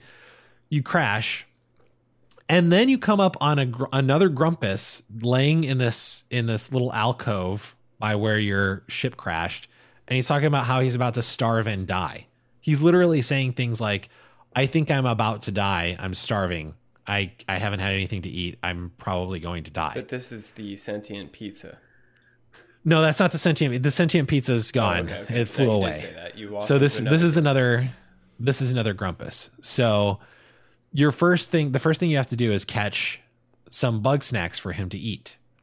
Bug snacks are sentient food items. I was going to say fruits and vegetables but it's not just fruits and vegetables um so it'll be things like the straw they call them strawberries there's strawberries and it's like a little strawberry that runs around on its leaf legs um, and so the, it's it's sort of a puzzle game because the way you catch these things is going to be different. They have different habits and and behaviors, and so you have to figure out how to catch these things. Um, and you can scan them on like a little camera thing that you get eventually. So you have to catch some bug snacks for him to eat, so that he doesn't die and starve. Uh, but the weird thing about when characters eat bug snacks is that their body parts turn into the bug snacks that they ate. So, like his hand turned into a strawberry, and like I can't remember what else I fed him. But so that's alarming, right? Like if you eat something and your limb is replaced, like I just had pizza before we jumped on here. If I if I ate pizza and my hand was replaced by a slice of pizza, I would be very alarmed and Takes a afraid. whole new meaning to you are what you eat. D- They literally say that at the end of the game. That- they that phrase? literally say that. Yes, they say it in Latin. It's it's a whole thing. I'll get to it because there's a reason reason that it's in Latin too. Anyway, so these these characters' limbs and body parts are turning into the things that they eat, but they love it. It's their favorite thing. Apparently, eating bug snacks is the most euphoric thing in the whole world. They love it when their limbs turn into bug snacks. They can't get enough of it. One literally asks you to transform their entire body into bug snacks. So you have to keep feeding her bug snack after bug snack after bug snack until her whole body is bug snacks. Uh, they love it. So that's what's happening on this island. People are eating these things and they're turning into these things. And there's sentient food on the island called bug snacks, and it's craziness. All right. So looking at this game from the surface, before I had really played it too much, I was like, it's a it's a weird game. Like it's super niche. I don't really understand what's going on, but like it should be fun. Getting into the game, it's dark and complex and deep and like way I feel stupid talking about this game like this, but it's way deeper than it looks like it would be. So one of the things about the the story of this game is that the narrative constantly chooses the most morose path and like goes hard on that. So in interactions where you're talking to characters and like you'll complete a quest line, right? And their whole quest line will be something like um I need to investigate what happened to my grand like my grandmother was a great adventurer and like I'm I'm trying to like investigate like what she did on her last adventure. So you're like following all these breadcrumbs and like it it generally involves you going out and and catching bug snacks and like bringing them back to this person and feeding them to them and then their body parts turn into bug snacks and it's a whole thing. But like there's a story to the quest. So like at the end of this one quest where you're trying to find out what happened to this lady's grandmother, you find out that her grandmother fucking died on the side of a mountain. Oh no no no no no! There's a skeleton. Okay, so you find a campsite and there's a skeleton there, and then she's like, "Can't be my grandmother because like some identifying mark or whatever." She's like, "I guess I'll never know what happened to my grandmother," and that's really sad. And there's like no resolution. That's that's it. That's all. That's the last thing in that quest line. And you're like, okay, then I guess that's all. I guess you'll just never know what happened to a loved one, and that's it. Welcome And to she's like, "All right." philosophy.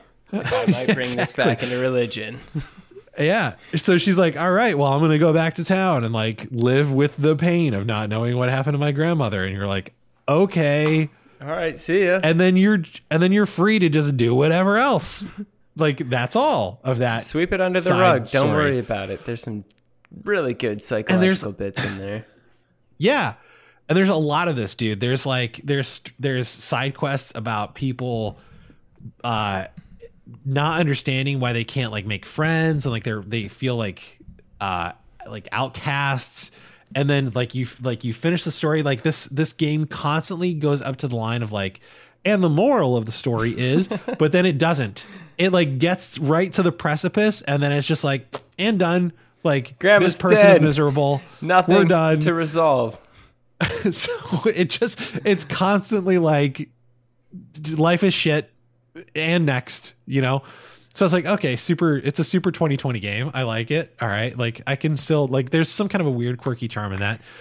Um but then where it gets like really really deep i started to see like a pattern in these side quests. And like this is all optional stuff. I could have ended the game in probably half the time it took me to to finish it but i wanted to like see what all the side stuff was.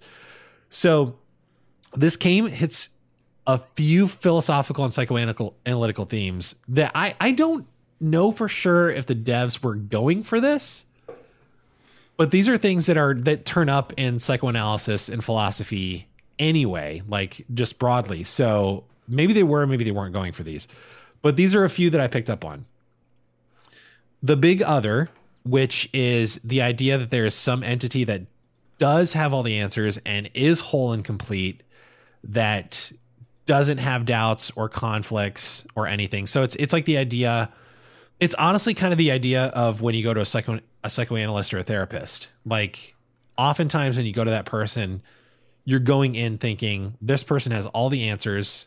I I'm going to get help. This person will know exactly what to do and how to help me and I'll be better afterwards. Like and we need to believe that for the therapist or the psychoanalyst to help us. At some point, the therapist or psychoanalyst has to um has to do I can't remember what it's called because that that portion the first portion of it is called transference. Like you have to you have to sort of like believe that that person is going to be able to take on all your problems and help you fix them and they have all the answers and like they they know everything and they know way more than you. And then at some point the therapist or psychoanalyst has to start showing you their flaws so that you start realizing they're a person just like me and they like they don't have anything else to offer me. And then you stop seeing that therapist or psychoanalyst. And in your mind you may think i can't believe i wasted so much time on this person. But in reality it's it's their way of sort of like weaning you off and being like you i have helped you. Like all i can you know and, and you're done. office. yeah, kind of. so it the game constantly hits on this idea of the big other because there, so there's like a conspiracy theorist in the town that is convinced that something called the Grumpinati exists that are like working that are working behind the scenes and like pulling strings and they have all these secrets. And then there's a few other characters that um so the the person that you're looking for is sort of like this town this little like island town's hero. And everybody's like i'm sure once you find uh once you find elizabeth she'll she'll be able to help you like figure things out and like she'll she'll know what's going on. So like the game's constantly doing this big other thing. Like all of these characters have this idea of the big other that just has all the answers. Then it it hits on it hits frequently on um what's often called the capitalism of certainty or uh peter rollins um a guy whose work i love calls it the tyranny of certainty which is basically like the anxiety and lack of freedom that comes with like a need for certainty or a, like a clinging to certainty and the lack of fulfillment that that can bring too so on the other side of it, like Jean Paul Sartre, um, and I think Zizek and some others cover this in their work, but like there's this idea that true joy, happiness, and fulfillment comes on the other side of a, a, a need for certainty. So once you've once you've come to understand that there will never be certainty, nothing in life is certain. Life is chaos. There's no, you know, in in like a nihilist mind, like Sure. like these guys there's no rhyme or reason like you just have to you just have to live in whatever moment you're in make the best choice possible and sort of flow with things like that's where fulfillment happens that's where joy and, and freedom is so that's like on the other side of this though but there's like this anxiety and constant lack that comes from needing certainty because you're never going to get it so it's always like in front of you which is why they call it like the capitalism of certainty there's this like capitalist idea that like if I could just have this, I'm good. And then once you get it, you're like, fuck, that didn't do it. But like, I bet you if I did this or got that, like that would be it. So you're always like trying to attain it, and it's never happening. And you're always trying to attain certainty, and there's it comes with like a constant state of lack, and you just you feel like shit always. So it's constantly hitting on that too, which kind of relates to the big other thing because there's this idea that like once you find this person you'll have all the answers. Everything will go back to normal. It'll be fine. But things are very obviously like throughout the game things are very very obviously not fine. They're finding somebody is not going to make things fine. Things are falling apart. Um, and then it hits on this idea of in psychoanalysis it's called castration um, and it's not what you would immediately think of when you hear that word but the the idea is similar. And it's it's the it's the idea of being separated from the whole and becoming a subject. So like uh like when an infant is born there's there's a point at which i can't remember what it's called for infant like the infant psychology but like there's a point at which an infant starts to realize it is a subject and it is not part of the whole there's like the whole there's like the universe and there's everything that exists and in an infant's mind and a baby's mind it's just part of all of that. Like it and everything else is the same. It's not separate. And then at some point, the human brain develops to a point where it's like, oh, I am separate from the rest of the world. And there's like a, a sense of loss, like a deep sense of loss that comes from that when you realize you are a subject and not just part of a greater whole. Um, and so that like that for for the human psyche is called castration where you're like separated from the whole and you are a subject. And there's there's a deep sense of loss and otherness and aloneness that comes from being a subject. It's what being is for humans. It's existence. It's consciousness. Um, and knowing that you are not like you and i are not the same person. Like we are separate people and and then you you do have things like uh uh buddhism and and some like some ways of being that try to connect back to like you are part of a larger thing. But the human psyche is always aware that it's separate from everything else. So like there's there's this idea that from a few of the characters where they have not gone through um and and people that don't go through this process uh are often um psychotic in nature like clinically psychotic um and so there are a few characters that are psychotic, like in the clinical sense in this game, and they don't they they haven't gone through that moment where the, like the castration of the human psyche has happened, and they they have not become a subject. So they're still like in that. Um, it relates to the Oedipus complex too, where like uh, like Freud talks about it a lot. Like all Freud ever talked about really was like wanting to have sex with your mom, you know. but it's it's like this idea that like you're like you're not separated from the mother, like the life giver, like the the uh, maternal part of nature or whatever. Um, and there's a few characters that just have not gone through that, and so that like it's it's unnerving and like unsettling to talk to these characters in this game. So I, I feel like the way they hit on these themes, they have to be doing it on purpose. And the whole game, I was like, okay, they have to be building to something. They have to be like about to hit on something, and they don't. Like the game never it it hits on all of these themes like pretty overtly if, if you're looking for it pretty overtly but then it doesn't do anything with it like it doesn't there's no lesson there's no like payoff for hitting any of this stuff it seems like an exercise in uh immersion therapy for people that have like a manic need for resolution So just because there's just not any. anybody that plays Yeah. this game. Yeah.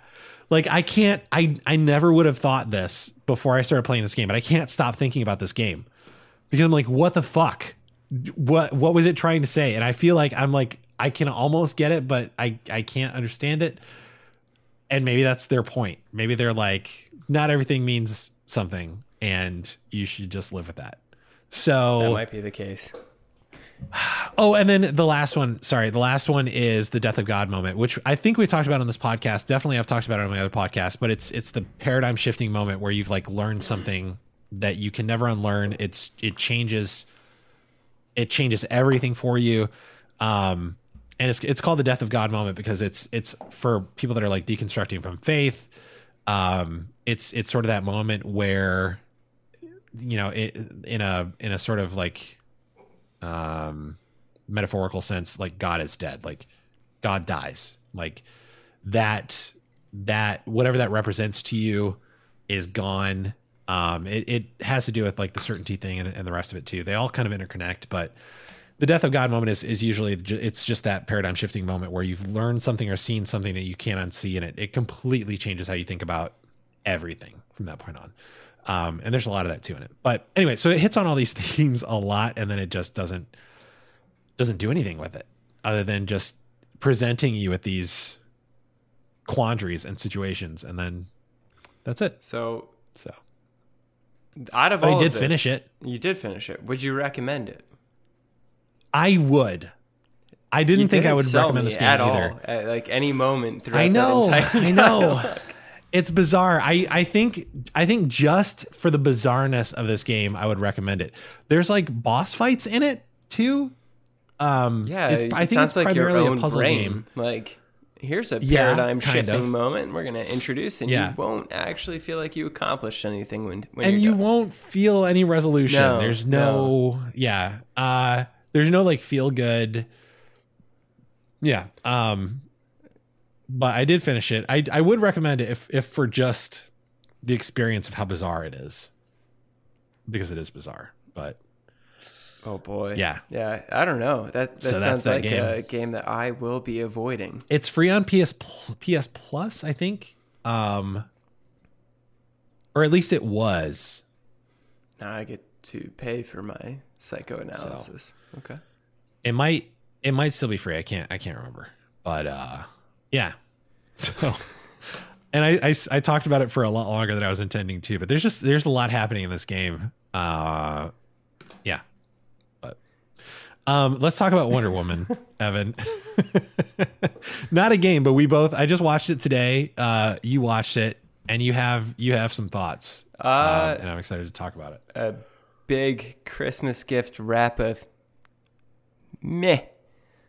Just lackluster all the way around. I, I don't know. I really didn't think it was that great, and it's not to shit on all of Wonder Woman. I thought it was the first one was good. Um, this one, I just I could not get into it. Like it literally felt like I paid for a roller coaster ride, and that roller coaster had zero like drops or anything. Like it was just like that sound effect that you make before a loot drop or not loot drop. Uh, Yeah, yeah, yeah. Like except it's just the entire time. like there's no rise, there's no fall. It's just like okay, we're we're watching It's- another scene. it's just happening It's just yeah, yeah. Like I'm I'm just an observer of a bunch of different scenes Interesting. being edited together. So I don't know. I mean, interesting take what you want. Like I'm not a movie critic by any means. I thought it was like, is it worth watching? Sure. Like maybe you're not going to be as uh, disappointed, and I hope that's not the case. But it's uh just Interesting. Not really. I'm not a fan. Uh, like Wonder Woman was one of those Marvel movies. I actually felt like was like, oh, like Marvel is. Did I say Marvel? DC. DC, is like one of like it, it's one of those movies that like actually saves it a little bit. Like Aquaman, dog shit. Uh, every other one, dog shit. Like Man of Steel, not great. Like Wonder Woman was like, oh, this is like actually decent, and they seem to have found the formula to movie success. But then they came out with 1984, and apparently are coming out with the third one too. And so maybe Yeah. that's where the climax of this movie is supposed to be. Yeah. Uh yeah, nothing against Patty Jenkins, uh, the director, and I think I think writer. I could be wrong about that. Uh cuz she's done she's done some some good stuff in the past. I think she's worked on Star Wars in some capacity in the past as well. But yeah, I I'm not a huge fan of this movie either. I didn't love it either. Um and I I think meh is kind of how I felt afterwards. I do have other problems with it, but the whole thing like the plot they set up was sort of predictable. Um and then the the red the end of it was sort of predictable i think. Uh and then like they do the classic like there's a couple threads left un Yeah. unresolved like something might happen in the future. Um so i didn't love it either. I i hate this is not a spoiler because he's been in the previews. I hate that they brought what's his face's character back steve i can't remember the actor's name chris pine i hate that they brought like there was no re- it was just it, the only reason he was in this movie is to sell tickets which they didn't even do really Yeah, because uh, it's on virtual. hbo max um I I just he served no purpose. There was no function for his character in this movie. Uh really. I mean like there's the emotional thing that happens with with you know Wonder Woman Diana, but like that's really the only purpose that he served in the entire movie is to give her like some kind of a conundrum and like a like a reflective moment, but that could have been done any other way. Um and been much shorter, by the way. Like oh yeah, yeah. you dragged it too long. I the the problem I had with this movie, the biggest problem I had with this movie is the same problem I had with the first Wonder Woman, which I thought was much much better. I liked that movie a lot more than I liked this one. But it's the same problem I have, which is zero personal responsibility on the part of anyone that does anything wrong in this movie. Zero. In the first movie, the entire World War One was blamed on the god of war corrupting human minds. And it, it like poses this idea that had the god of war not intervened and like started dabbling in human affairs, humans would just be hunky dory doing our thing down here and everything would be fine. It was the god of war's fault. It wasn't humans' fault. There was no like responsibility on any human.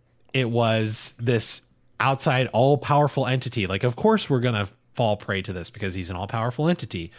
Like, I, I hate, I hate when movies scapegoat like fictional beings or like take all the responsibility off of humans. It's not okay. Um, and this movie does the same thing. This movie takes all responsibility off of um, I'm trying to say think of how to say this without spoiling it. I guess I just won't say it. It takes all responsibility off of anybody that does anything shitty in this movie, and it it basically scapegoats it on this like mystical other thing. And it's like it's like of course these people did this because how could you not? Like people were powerless to to not be shitty. You know what I mean? Does that make sense? It does, yeah. I mean, uh, this is going to be one of those movies, and even as like I watched it maybe two days ago, like this is going to be a movie I will literally forget every part of it. Like it was that type of ride. It, it is. right. Yeah. like as And that's not to say it's the not fact that you said. Chris Pine. I was like, fuck, I forgot he was in that movie. Like, and I watched this two days ago. Like this whole movie Yeah. was just vanilla. I literally just watched it this afternoon. with no sugar. Like, yeah. yeah, Yeah, that's a good way to put it. The other problem I have with this movie is the same problem I have with a bunch of other movies. I hate when a movie sets up a plot device and then ignores its own rules. I have two other I just forgot about my other one. I have two other problems with this movie. I hate when a movie when movies or stories set up plot devices and then ignores its own rules for how that plot device works. So, you know what? I I I am going to get into spoilers because I need to talk about this. I don't know. So if you haven't seen Wonder Woman 1984 yet, skip ahead 10 minutes and we'll be done. 10 minutes is probably more than it's going to take, but just to be safe.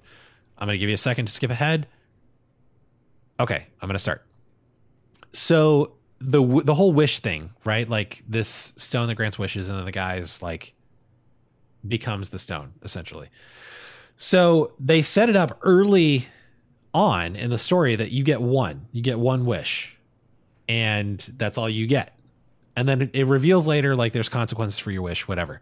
But it, it sets it up pretty clearly in the beginning. You get one wish, right? And then it even goes on to to affirm that when he, so he because he's now the wish stone, um, and he's like going to people and he's he's getting them to wish things, and then he's taking what's most valuable to them he goes up to a guy in his office and he's like, Don't you wish I had an audience with the president today? And he's trying to get the guy to say that he wishes he had an audience with the president today. And the guy's like, Oh, certainly I do. And he's like, Wait, did I ask for your wish yesterday? And the guy's like, Yeah, a Porsche. And he's like, Ah, shit. And he like walks away from him because it doesn't work because he got one wish. But then later in the jet, when he's with Kristen Wiig's character, uh, fucking Minerva, I think is her name or something like that yeah.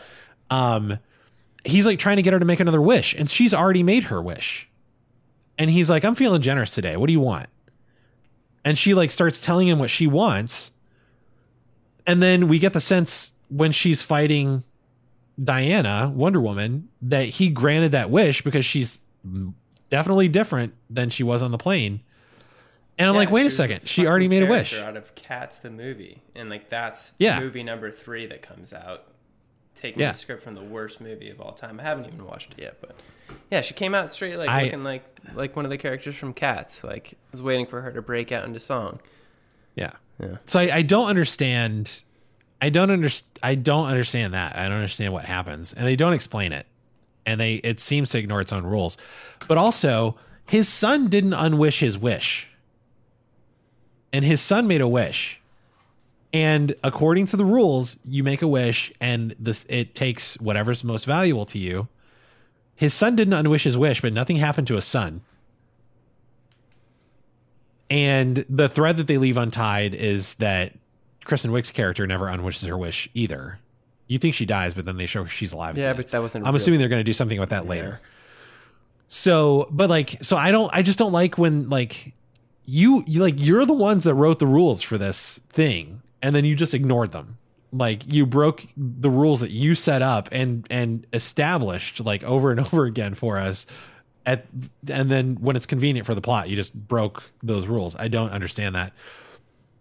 And this is a nitpicky thing, but the other problem I have with this movie is that they make a big deal out of Diana learning to fly in this movie. She like says to Steve when they're in the jet, by the way, fucking hated the invisible jet. That was the stupidest implementation of they could they should have just left that out of the movie completely. There's no reason to have the invisible jet. It's the most dumb, corny thing Wonder Woman has. Anyway, hardcore fans are going to disagree, but I think it's stupid. So when they're in the jet, she's like, "Steve, I don't, I'll never understand flying." And he's like, "Oh, you just catch air." And like he's like he goes on this like poetic, you know, thing about flying because he's a pilot and he loves flying. But in the first movie, Evan, and I rewatched the end of it today to verify because I was like, wait a second, she flew in the first movie. Like she was flying at the end of the first movie, and I rewatched it today, and she fucking flies when she's fighting. Uh, is it Ares? In the first movie, I can't remember his name. The god of war, whoever it is, the Greek god of war. She flies, so he's like shooting. He shoots lightning bolts at her. She catches them on her little wrist, her cuffs things, and she's like looking at the lightning, and then she flies up in the air, shoots the lightning back down at him, and wipes him out, and then she floats like flies back down to the ground. But she's fly. She flew at the end of that movie. Maybe she was just. And they make such a big deal out of her not knowing how to. She's like swinging around on a rope and she, like she doesn't know how to fly. And I'm like, she fucking flew. She's already she already did it. She already knows how to do it. Wonder Woman flies like in the comics. She flies. She flew at the end of Wonder Woman. I don't know why we're doing this again. I'm just gonna say, but she'd be the type of person that's like, uh, I've never done this before. Like, yeah, you have. you fucking did it before. Don't lie to me. Like I just I don't like that either. Like and it's the same director between the two movies. Like fucking pay attention to your own fucking work and source material. I don't bet understand. And people that- are like Patty's that chick. Fucking hate it. And then, dude, I, I just don't understand it. I don't understand it. And it was like such a big, there was like this big moment when she's like, she like latches onto a plane and she's holding on to it and it like takes her away and then she lets go and then like figures out in the air how to fly. And it's this big, like triumphant moment for her. And she's already done it. I hate it. I hate it. I mean, yeah, But- I, I think that whole movie, as we we said, just not great. And uh, But you you point. it is a more. fun movie. I, guess. Like if you already have HBO Max, you should check it out. sure, I suppose. Just I, I just don't want to like set your expectations too high. I, I think we did a good job. after I just destroyed the whole movie, I'm like, well, you should check it out. You should watch it. Yeah, yeah, great don't have anything movie. else to do. Um, so, dude, we need to talk about this later. But I also finished The Mandalorian, and I have some thoughts on that too. But we've we've talked about TV and movies way too long already. Uh, didn't like it though. Spoiler alert. So, um, that's Wonder Woman. Uh, everyone, like like we said, you you get everything here. You get philosophy. You get uh, you get science, you get education. Uh, remember, the Polish currency is called zlotkis. We learned that on this on this podcast. Uh, and you get you know current events and pop culture news too, and you get movie reviews. We got So. it all. This is your one stop shop. Um, all right, Evan. If if we don't have anything anything else on uh, on games we've been playing and progress bar, that brings us to patch notes. Uh, first up, I'm probably gonna get this name wrong, the pronunciation, but Kichiro Toyama is what I'm going with. Um, we talked about him. It might have been in the first episode um, as being one of the founders of Bokeh Game Studio, um, which is a studio formed by a few alumni of Sony Japan. Uh, and so they've started their own studio. We saw um, in that uh, news article there were some images, like uh, concept art images of what they probably were working on turns out that they do have um, so Keiichi, uh, Keiichiro Toyama is uh, the creator of Silent Hill, um, and he's the co-founder of of Bokeh Game Studio. But turns out he is working on a new horror game, um, and so that is exciting. Um, he's ex- he's said that he experienced or he expects the experience to drop in 2023. This this story coming from Game Informer. Um, he uh, he's he's done some other work as well, but he he uh, is known for creating Silent Hill. Um, but the quote from him is that excuse me, uh, it's currently currently in development, that the action adventure game will quote appeal to fans of my previous work, um, talking about Silent Hill. And then he also added, quote, if anything, this will be more of a horror oriented game, but we will focus on making this a broader entertainment experience rather than a hardcore horror game. So I don't know what that means, uh, like a broader entertainment experience. Uh, it's still definitely a game. Like they're making a game. Um, and we're assuming that it'll be similar to Silent Hill, but I, I don't know what a broader entertainment experience means. Do you think that might mean VR? Silent Hill, uh, that could be the case, but Silent Hill, I'm, as I'm like, I don't know why I just thought of it, but like, wasn't that one of the games that you could play in like arcades and you'd actually have like the like the handguns that you'd aim at the screen? Um, I think they had a version of that. Did they? I could be wrong. They they might have. mixing it up, so don't take your advice. There was some similar stuff too. There was like House of the Dead. That's was, what was I'm one of those thinking like of. on Never rails handgun games. Okay, yeah, Silent Hill. Uh, I think the first one was on PS One, PlayStation, and then it's continued since then. There was one on PSP, a few more on on PS2, and so forth. Um, deeply, deeply horrifying and unsettling games. Uh, and I, I liked the movies too, although they didn't review well. But this is exciting to me. I'm a big fan of Silent Hill. Um, Silent Hill in VR would be crazy. Resident Evil 7 in VR was crazy. So I can't imagine what Silent Hill in VR would be. Uh, cause that's like, that's a, it's Silent Hill is more of a straight up horror game than Resident Evil is. Resident Evil at its core, even seven, which was much more oriented, horror oriented and focused, oriented. Um, yeah. Uh, that was even at its, its core, it's still a shooter kind of, um, with like horror elements, but Silent Hills is more of a straight up horror game. So I would be excited to see what this is, but they're saying we're not probably going to see it until 2023. So still a few years off, which I guess is fine. Take your time, make a good game. Don't crunch. It's all right. We'll allow it. Don't crunch. Crunch kills. Um, next, PS5 will now warn you, Evan, if you're playing a PS4 version of a game when there's a PS5 version available. And you may be thinking, why wouldn't it have done this before? And I would agree. Well, I mean, I But find this warning completely pointless because I can't get a PS5 because you didn't make enough fucking units. So Also- yeah, keep warning me because I'm trying to get the Burn. system that you didn't seem to make enough. also of.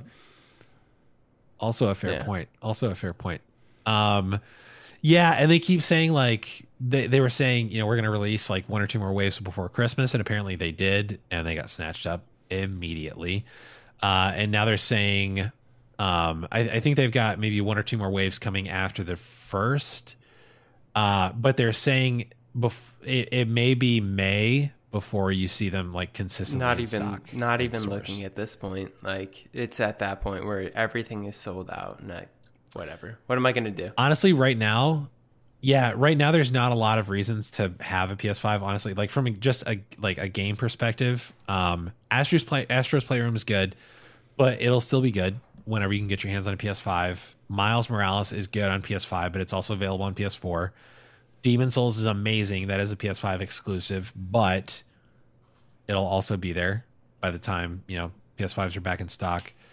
Uh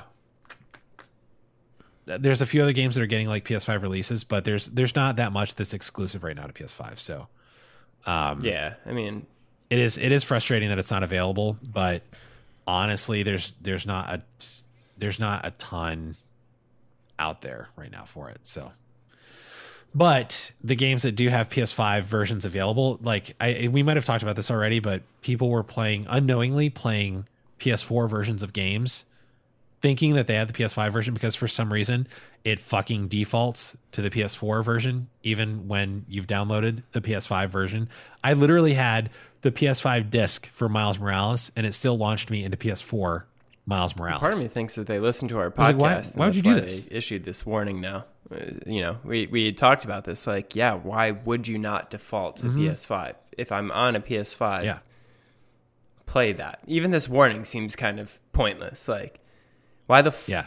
Yeah. Why would I play a PS4 version? Why not just fix the Yeah, that's a good point. Why not just fix the issue Yeah. instead of patching in a warning? Oh, hey, sorry. Uh, just wanted to let you know this is a PS4 version of this game. Like, okay. just want to let you know our software doesn't work. These are the so same people that voted on that survey version. that says haven't played the game yet. Like uh, in Cyberpunk, like why are you reviewing anything if you haven't done it? I have an opinion, but I haven't played. yeah, I, I guarantee they put the same warning on PS4. I, Oh, I kind of want to buy a PS5 Yeah. game and just see if it gets the warning. Like, oh, that's cool. I'd love to play Yeah. the PS5 version. Are you going to link me to a pre-order that I can't get? Because that seems very typical. Yeah. Anyways, I'm not butthurt about this whole Yeah. console It's- release.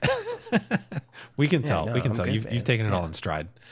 Um, yeah. This this seems really dumb.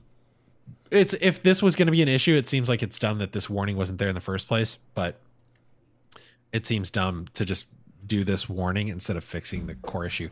The because what's strange is Xbox is is already fi- Xbox from the beginning fixed that issue. They so Xbox was talking consistently before release about what they're calling smart delivery, which is the system will it like the system will look at the game and it'll recognize what system you're trying to play it on. Like it knows what system is turned on and it says we will fetch and launch the best version of this game like the most advanced version of this game based on the system you're playing on and the game that you're trying to play so if it's got a better version available it'll launch the best version of the game possible automatically they call it smart delivery i think on xbox you can play older versions as well but like why would you do that why would I hop on a PS5 and play the PS4 version of Miles Morales? It doesn't make sense. Uh, at least to default that way. So Xbox has already got this covered, and I don't understand why Sony can't just be like, instead of putting in the effort to ship a patch like this with a system update, why wouldn't you just fix the issue that's launching the old version? It doesn't make sense to me. I'm not a software developer either, so it may be more complicated like than that. literally nothing about any of this, but I will still communicate. It just seems strange. with it, and uh, it just yeah. I mean that that's a, honestly, it's one of those things that why why do you even have that? Like if you bought a new computer and it's like this comes with Windows 10, awesome, love it. Like I don't well not really, Yeah. but like it's Windows 10, cool. It's the most upgraded version, and then it defaults to Windows 98 like warning sorry you're about to enter Yeah. windows windows 98 like oh cool so why the fuck did i buy this new computer hey, thanks for telling me. I don't want to do that. Why would you offer that?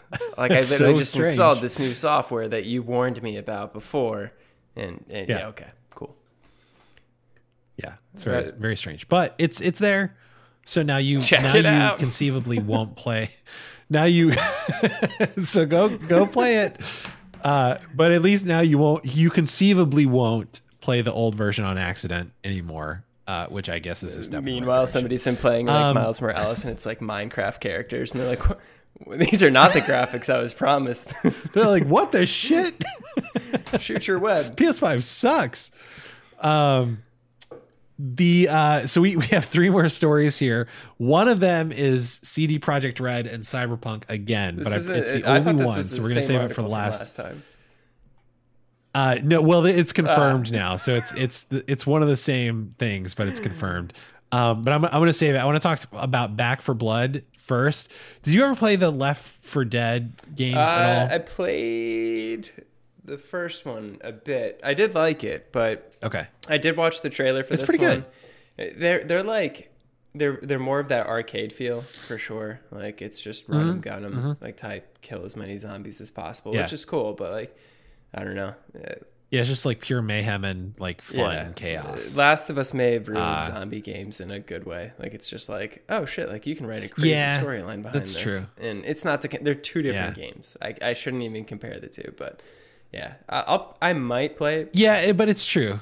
It's just yeah, Yeah. because like these these zombies just feel less menacing like once you've played something like the last of us but um yeah I, so i think we talked about this on uh the episode where we talked about like the the game awards um because this was announced there but turtle rock is developing um that's it's the same studio that made the left 4 dead games um i i think the issue here is that valve still owns left for Right. dead as an ip and so they're making they're sort of making left 4 dead again and it's even got the four in the in the title like the same branding and stuff uh they're they're getting back to, to what they're good at, which I think is great. So Turtle Rock is, is making a game called Back 4 Blood, um, but we finally got some some more information on it and release dates and things like that. So um, they they even dropped a gameplay trailer, um, which is what you were kind of alluding to, but uh, they're saying that it will release on June twenty second, twenty twenty one. So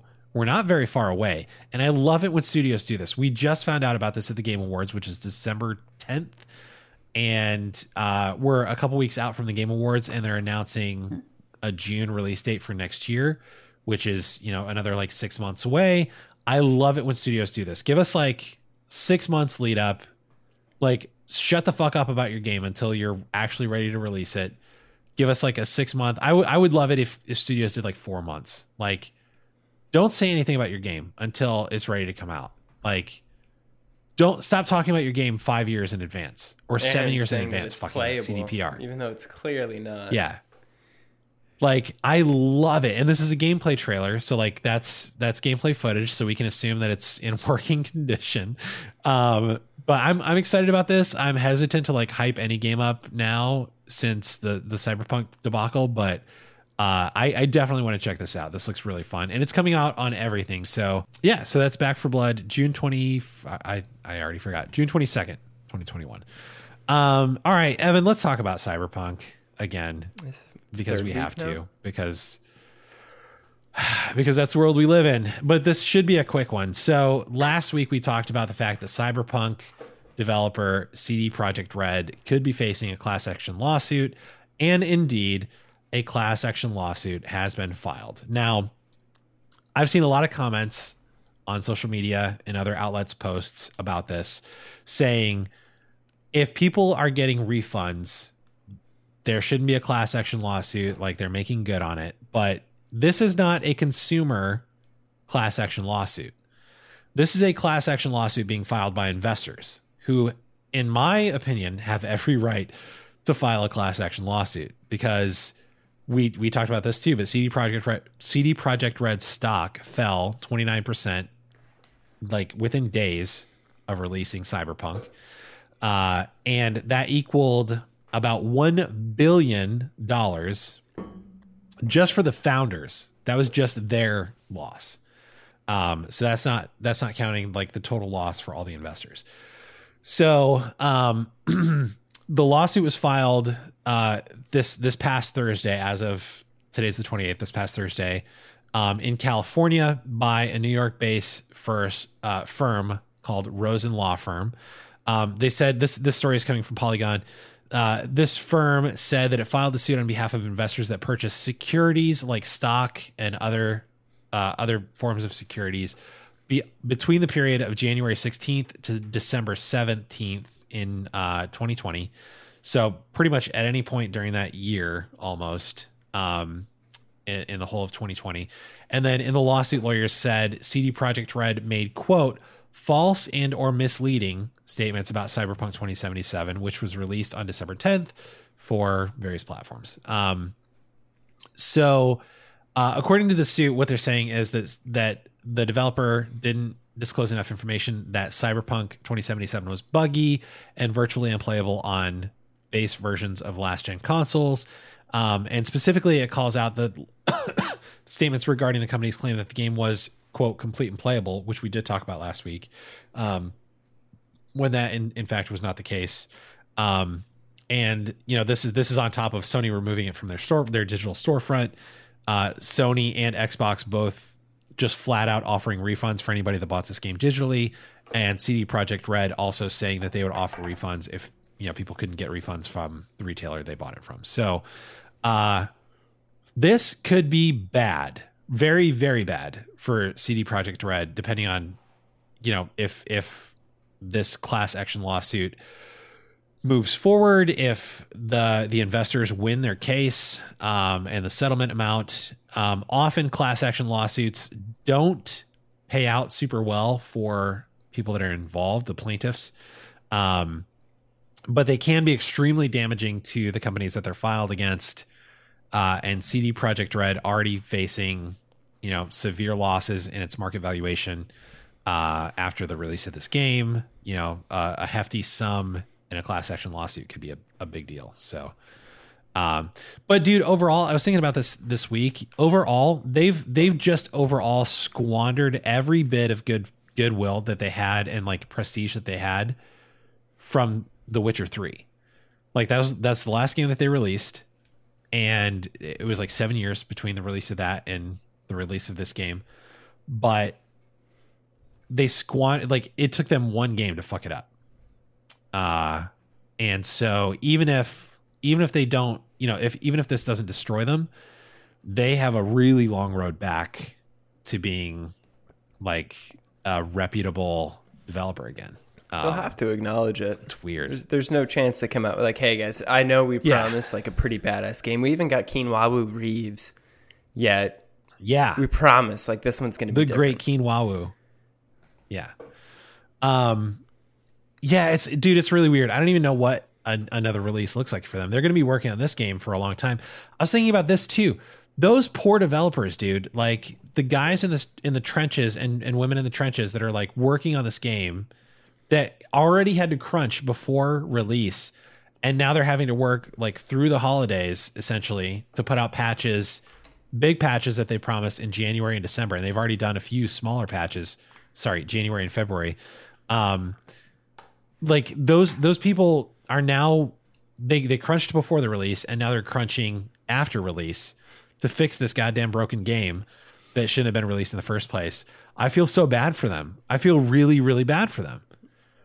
And I'm glad they're getting their bonus payouts and I, what I would hope and pray is that some of them stick around long enough to get their bonus payouts and then find better jobs somewhere else because my assumption would also be that if you are a developer that worked on this game and survived any other development firm would be happy to have you. Like any other developer would be like, yes, come on board. We know that was probably rough. You made it through that. You can do anything. Like we got a spot for you. I would hope that would be the case. Fingers crossed. if you, unless you played Bugsnax, But and then this it- optimistic point of view is completely gone. Uh, yeah, and then everything is just Yeah. meaningless and terrible. Uh, yeah. So that's that's our weekly that's our weekly CD Projekt Red and Cyberpunk talk. uh, Stay Evan. tuned. But I did want to. There's definitely going to be more. I did want to round this out though with just some like good news. This isn't even necessarily um, specific to, to any video game, but Laura Bailey, who was the voice actor and performer uh, for Abby in The Last of Us Part Two, um, prolific actor and voice actor in her own right. Anyway, outside of The Last of Us Two, she's amazing. Um, but she recently gave an interview to Game Informer, uh, and the title of the article is "Looking Back with Laura Bailey." And essentially, what they did is they interview her and she's voiced over 500 characters um, across anime, video games, all kinds of things. Um, she's also acted in movies and TV shows. Dude, I didn't know this, but she was in grow. She was a, a regular cast member in Growing Pains in the 80s. Um, the Seavers, like that's where Kirk Cameron got his start. Um, and then he became crazy uh you know he found jesus and became crazy but um she like she's she's fantastic. She's just so so good. Uh and she gave a she gave an interview. To game informer and she talked about her favorite roles over the years. Um and it was really really fun to to read through. Um she kind of talks about uh her approach to different characters that she's played um and what the experience was playing those characters some of the challenges and um just it's it's really really interesting to see the process and like you know the the different things that she's done uh, and it's kind of eye opening to like look at the different franchises and and things that she's she's taken on Um, and she's also on a. I think we talked about this as well too. She's she's on Critical Role, which is a, a D&D uh, live stream. shit. um, and yeah, her and um, Ashley Ellie's Ellie's voice actor and performer Ashley something. Wow, I'm terrible because I can't remember her name.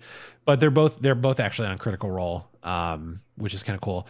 Uh, and they do like it's really really cool to watch because they do like they really really role play like they do voices and they like voice act their characters um, on it. It's really cool. They talk about Critical Role a, a little bit in this uh, episode, this article as well. So uh, if you want to check it out, it's from Game Informer. It's called Looking Back with Laura Bailey. It was really really fun.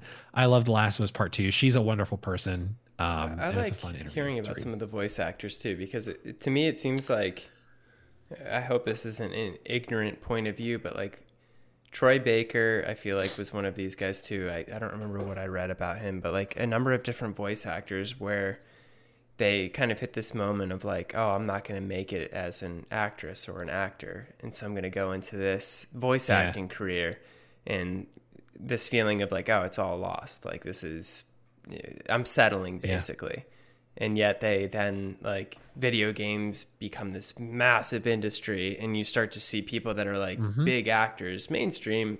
Come over to the video game side of things because it's gaining so much popularity, but people that have been voice acting kind of like have a, a leg up in a sense. Like uh, you mentioned, Troy Baker wanted to be a musician, or like if he didn't get into this, he would have become a musician or would have pursued that instead.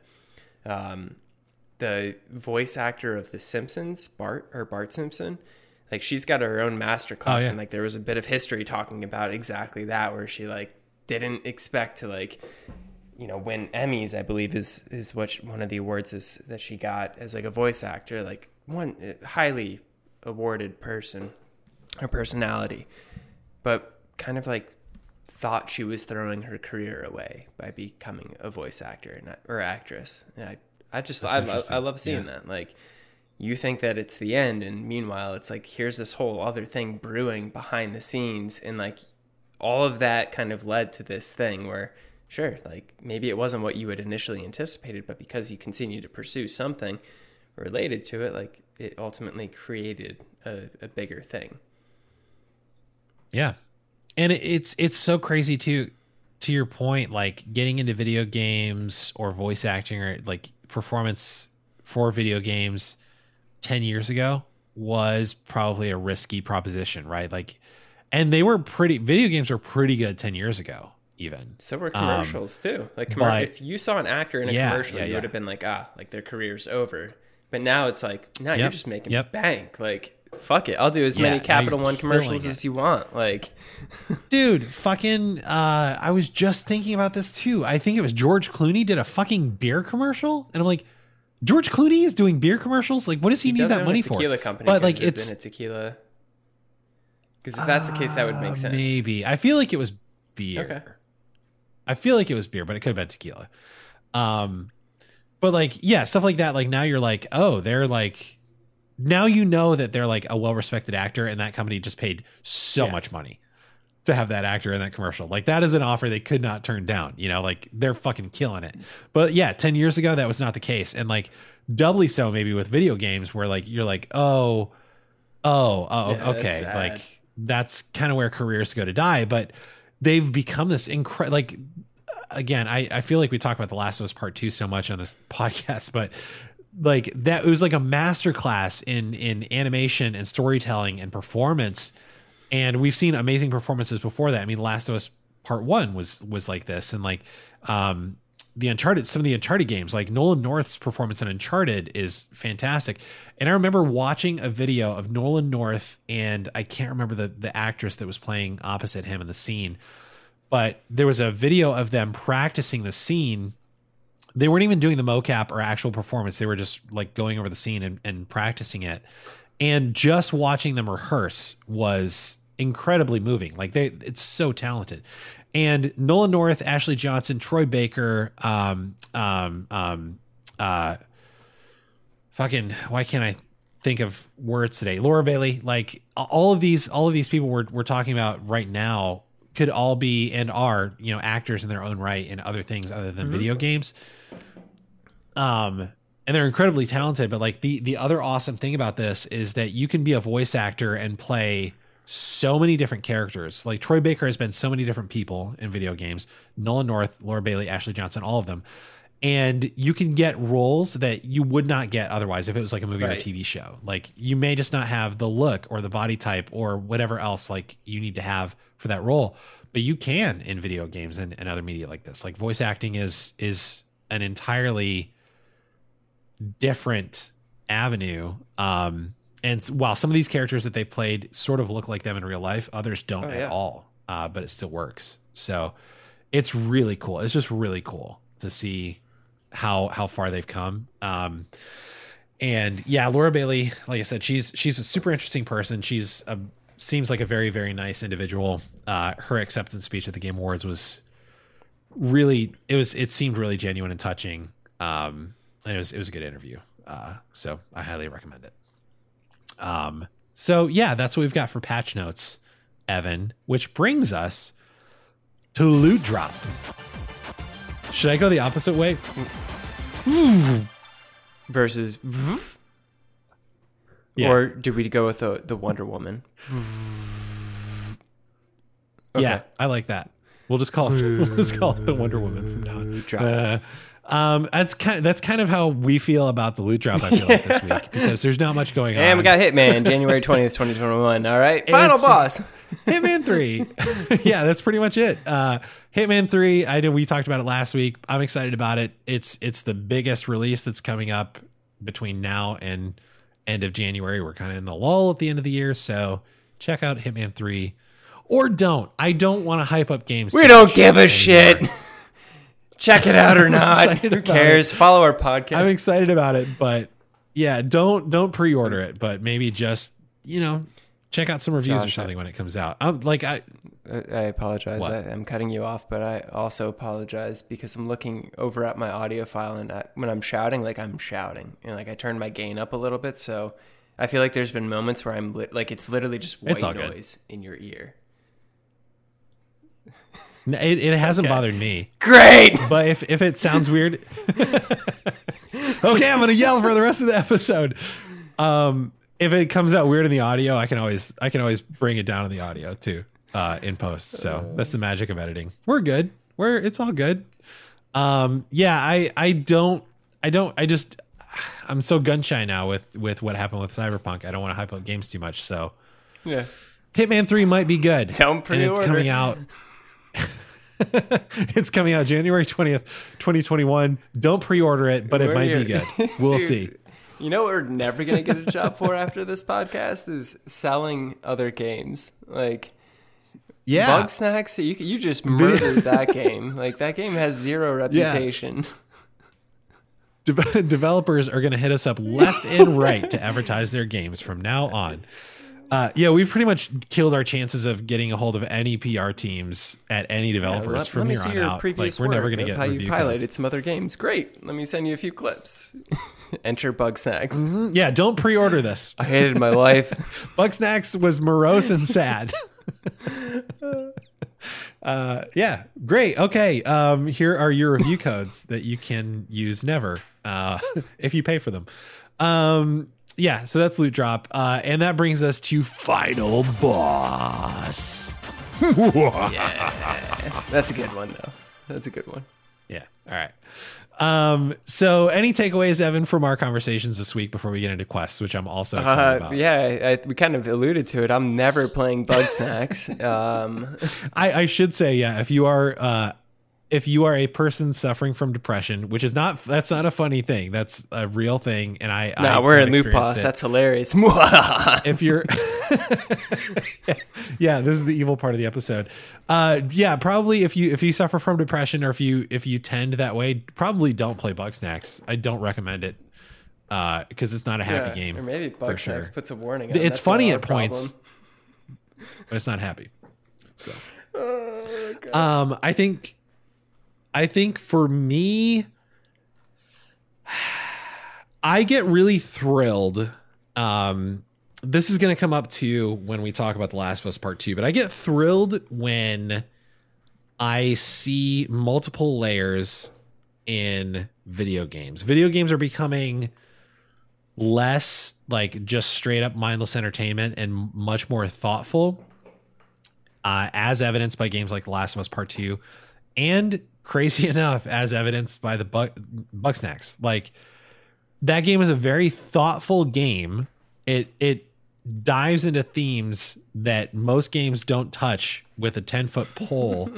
it doesn't do anything with them that I, I would like to see. Yeah, I would like to see, why. but it still dives into them. Um, and most games wouldn't do that. And I, I love that video games now and other, honestly, like a lot of other forms of media are becoming like so multi-layered and thoughtful, uh, and just more, I, I think thoughtful is the perfect word for it. Um, so I'm I'm excited to, to kind of dive into some of the themes um, in The Last of Us Part Two because that game got a lot of hate, and um, I understand why people wouldn't like it, but I also have thoughts about why people don't like that game um, and what the developers were going for versus what people were expecting or wanted out of that game. Uh, and I think a lot of it has to do with I'm trying not to go too far into it, but like it, I'll, I'll tease it out because I definitely want to talk about this on that on that discussion. But it, I think it has a lot to do with spiral, spiral dynamics, which is like different levels of uh, the human like psyche development um, and evolution. So I, I think it has a lot to do with what people were expecting versus what the developer was going for. Uh, and I think they nailed it, and people just didn't necessarily Yeah, want that. I mean, I think there's So, a lot of yeah. even like surface level things related to it that people would immediately react to. Like we're in a very reactive culture Yeah. right now, especially. Yeah. Yeah. yeah. And like it, you'd see some parts in that game that people would immediately just be like, "Ah, I can't deal with this," and I, I don't want to spoil it quite yet, Yep. but we'll we'll get into that. Yeah. Other yeah, other sure. takeaways, Um, not to interrupt your others, but uh, I want to hear more No, no, no, of I- your I- didn't have any more. songs. Like I feel like we got something there. Like I'll I'll help with some of the poetry and the right. haikus interlude like intertwined within Cool. your your D and D songs, and maybe you could just like hit up your uh your what is it your DM and uh just be like, yo, I got this hot Yeah. beat and I'm gonna drop it for you. Like I've been working on it on the casual sweats on the side. Yeah, yeah. I well, so it's funny you say that because I like I got done playing that song in this last session, and everybody's like, "Okay, hundred percent next campaign you have to play a bard. You have to."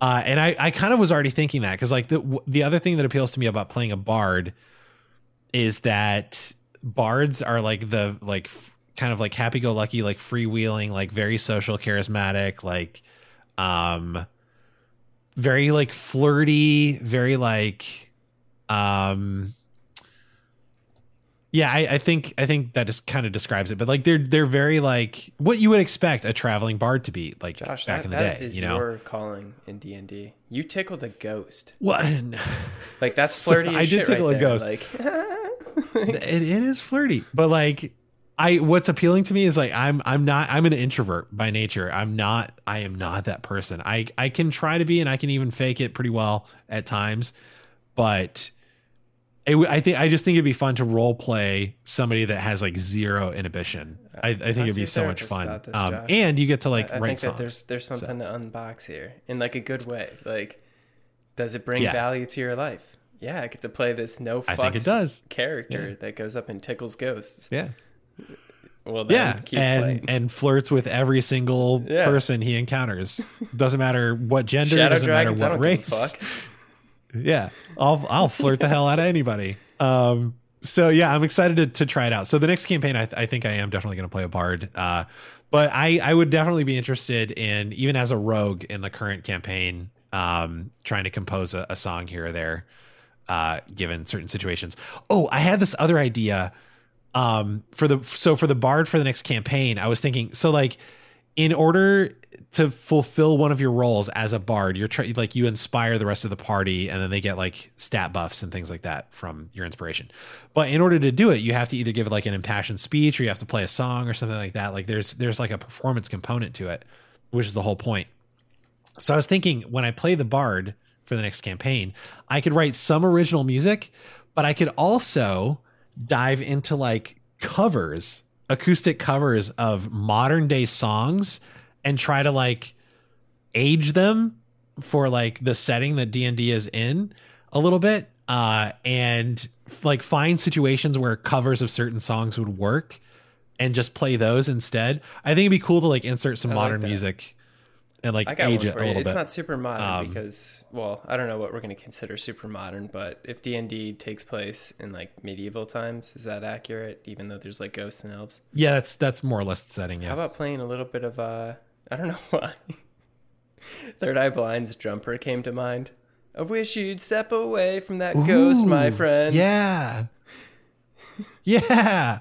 Yeah, dude. Oh, that's a perfect that's a perfect idea. Like I could I could both cover songs as they are, but then like change songs and just like change some of the lyrics around and like age the sound of it a little bit and sing covers like parodies, like Weird Al style parodies. Dude, that okay. I think I'm gonna do it. That sounds really fun. Uh. all right.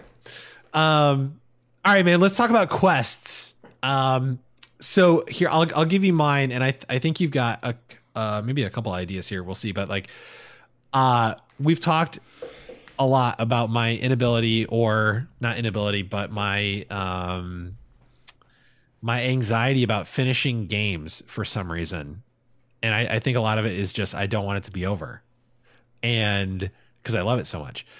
So I I am going to commit. This is kind of a resolution, but also a quest, an ongoing quest for me this year.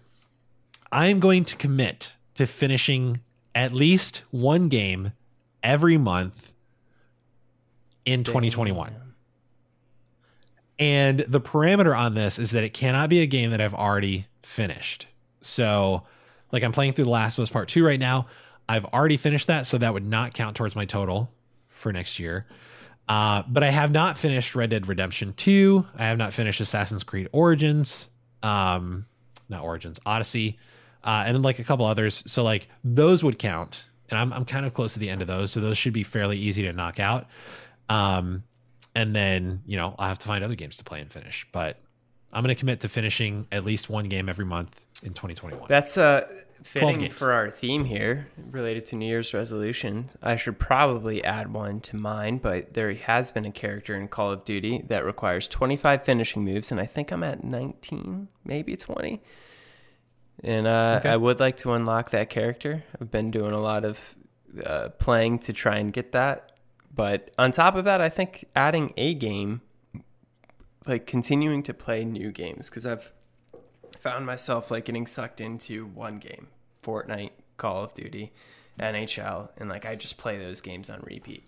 Yet I need to like kind of mix it up a little bit, and I've thoroughly enjoyed it with Ghost of Tsushima. So there's definitely more out there, and uh, a lot of the games that you've mentioned sound interesting. Yet I'm just I haven't played them. Bugsnax? Uh, definitely not. Uh, yeah. Hard pass. Dude, the face you made, I was like, wait, really? Because the face you made was like, oh, for Yeah, sure. no. Then, yeah, no, at all. Yeah, no, never no interest at all. You've murdered that reputation of that game. I'm sitting here and I'm like, I man, I'm sorry that it came off that because I don't mean it to. I I do think people should experience if any if any of it sounded bizarre or intriguing, you should experience yeah, it. But you guys like Death of God? Yeah. it's not a happy game. yeah. Uh, um, I, I, I honestly, like all things considered, I, I could see myself playing that just as like a, a personal challenge. Like if it's if it's as you you hyped it up in a different way. Like, can you handle that challenge of like going into a game knowing that you're not gonna like actually get any resolution from it? Like, there's Yeah. value in that. dude i i played that game too so like i, I ended up playing it pretty late a couple of nights um because i took my playstation with me to that beach house and so like i stayed up late a couple of nights playing that game because i wanted to finish it before we did this episode and going to sleep after you play that game is strange like it definitely fucks That's with your great, dreams I, too I love hearing more about, like pros for this really- game. really as why I should totally play. it. it's not a it's not necessarily bad, but it definitely has an effect. I, I, literally don't know just what the set a effect goal is. here, Josh, about getting seven to eight hours of sleep, like every night for 20 to 21. So you'll have eight hours for your dreams to be so, fucked, with up that I by won't sleep again. Bugsnax. Yeah. um, dude, yeah. So if you're trying to branch out and play some other games outside of Bugsnax, I have. Uh, I'm a big like I, I love indie games, so I, I do have some recommendations. I'll I'll send you. Um, some stuff that I think you'll love, and some that you may not. And I'm not going to tell you which is which. Great. And we'll just see what happens. it's, it's just to be all stuff like Bugsnax. Uh, there's there's definitely some games that I think you'll hate and be like, why the fuck would anybody play this? But I would love to see what you think of these. So we'll we'll talk about that stuff uh, offline. But yeah. Um, well, cool, man. Anything else? Uh, this this was a better episode than I thought it was going to be, just because I was like, there's not much going on this week, but this was a pretty good episode. Um, I might be able to Uh, crack out a haiku here. Okay. Um,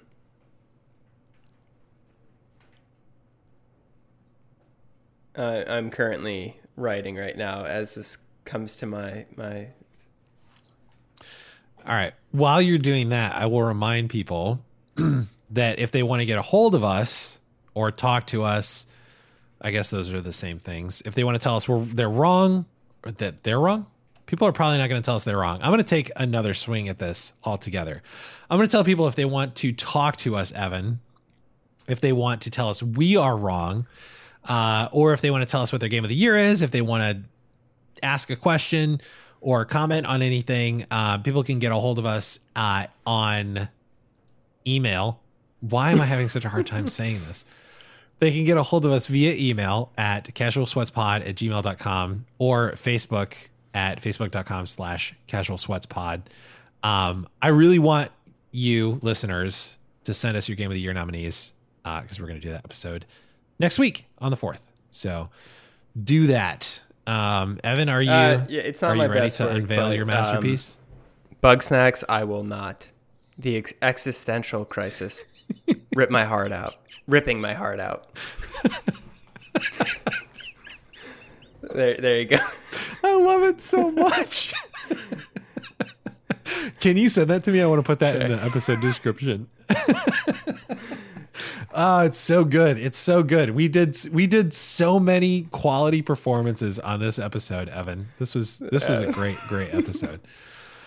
Oh man. All right. Well, I'm excited for for 2021. Um I hope it's not more of the same just absolute bullshit that 2020 has been. Uh, but you know, no matter what it is, we're going to be here for you listeners week after week with more of this if you're into it. Uh, I, I hope That you was are, like such a we're having fun like hey, it. like if you want to go on a date next week, like if you're into it, I'm I'm into, you know. yeah, I might as well. I mean, I kinda yeah, like you're you. you're like trying to be cool and not not too desperate. Um, but really in my mind, I was like, please listen to us next week. Um, but yeah, we're we're still gonna be doing this next year, so uh, join us for that craziness, whatever that ends up Yeah. being. Um, and I, I think I think we've got some other cool stuff planned. We were talking about other quests uh, and different things that we can do there. Um, so that should be fun. So yeah. Um, so listeners, thank you for listening. Evan, thank you for the invitation, but I don't think I'm comfortable joining you for that pole dancing class. Uh, maybe maybe time. maybe something else sometime. Um, and that's it for this episode. Stay sweaty, my friends.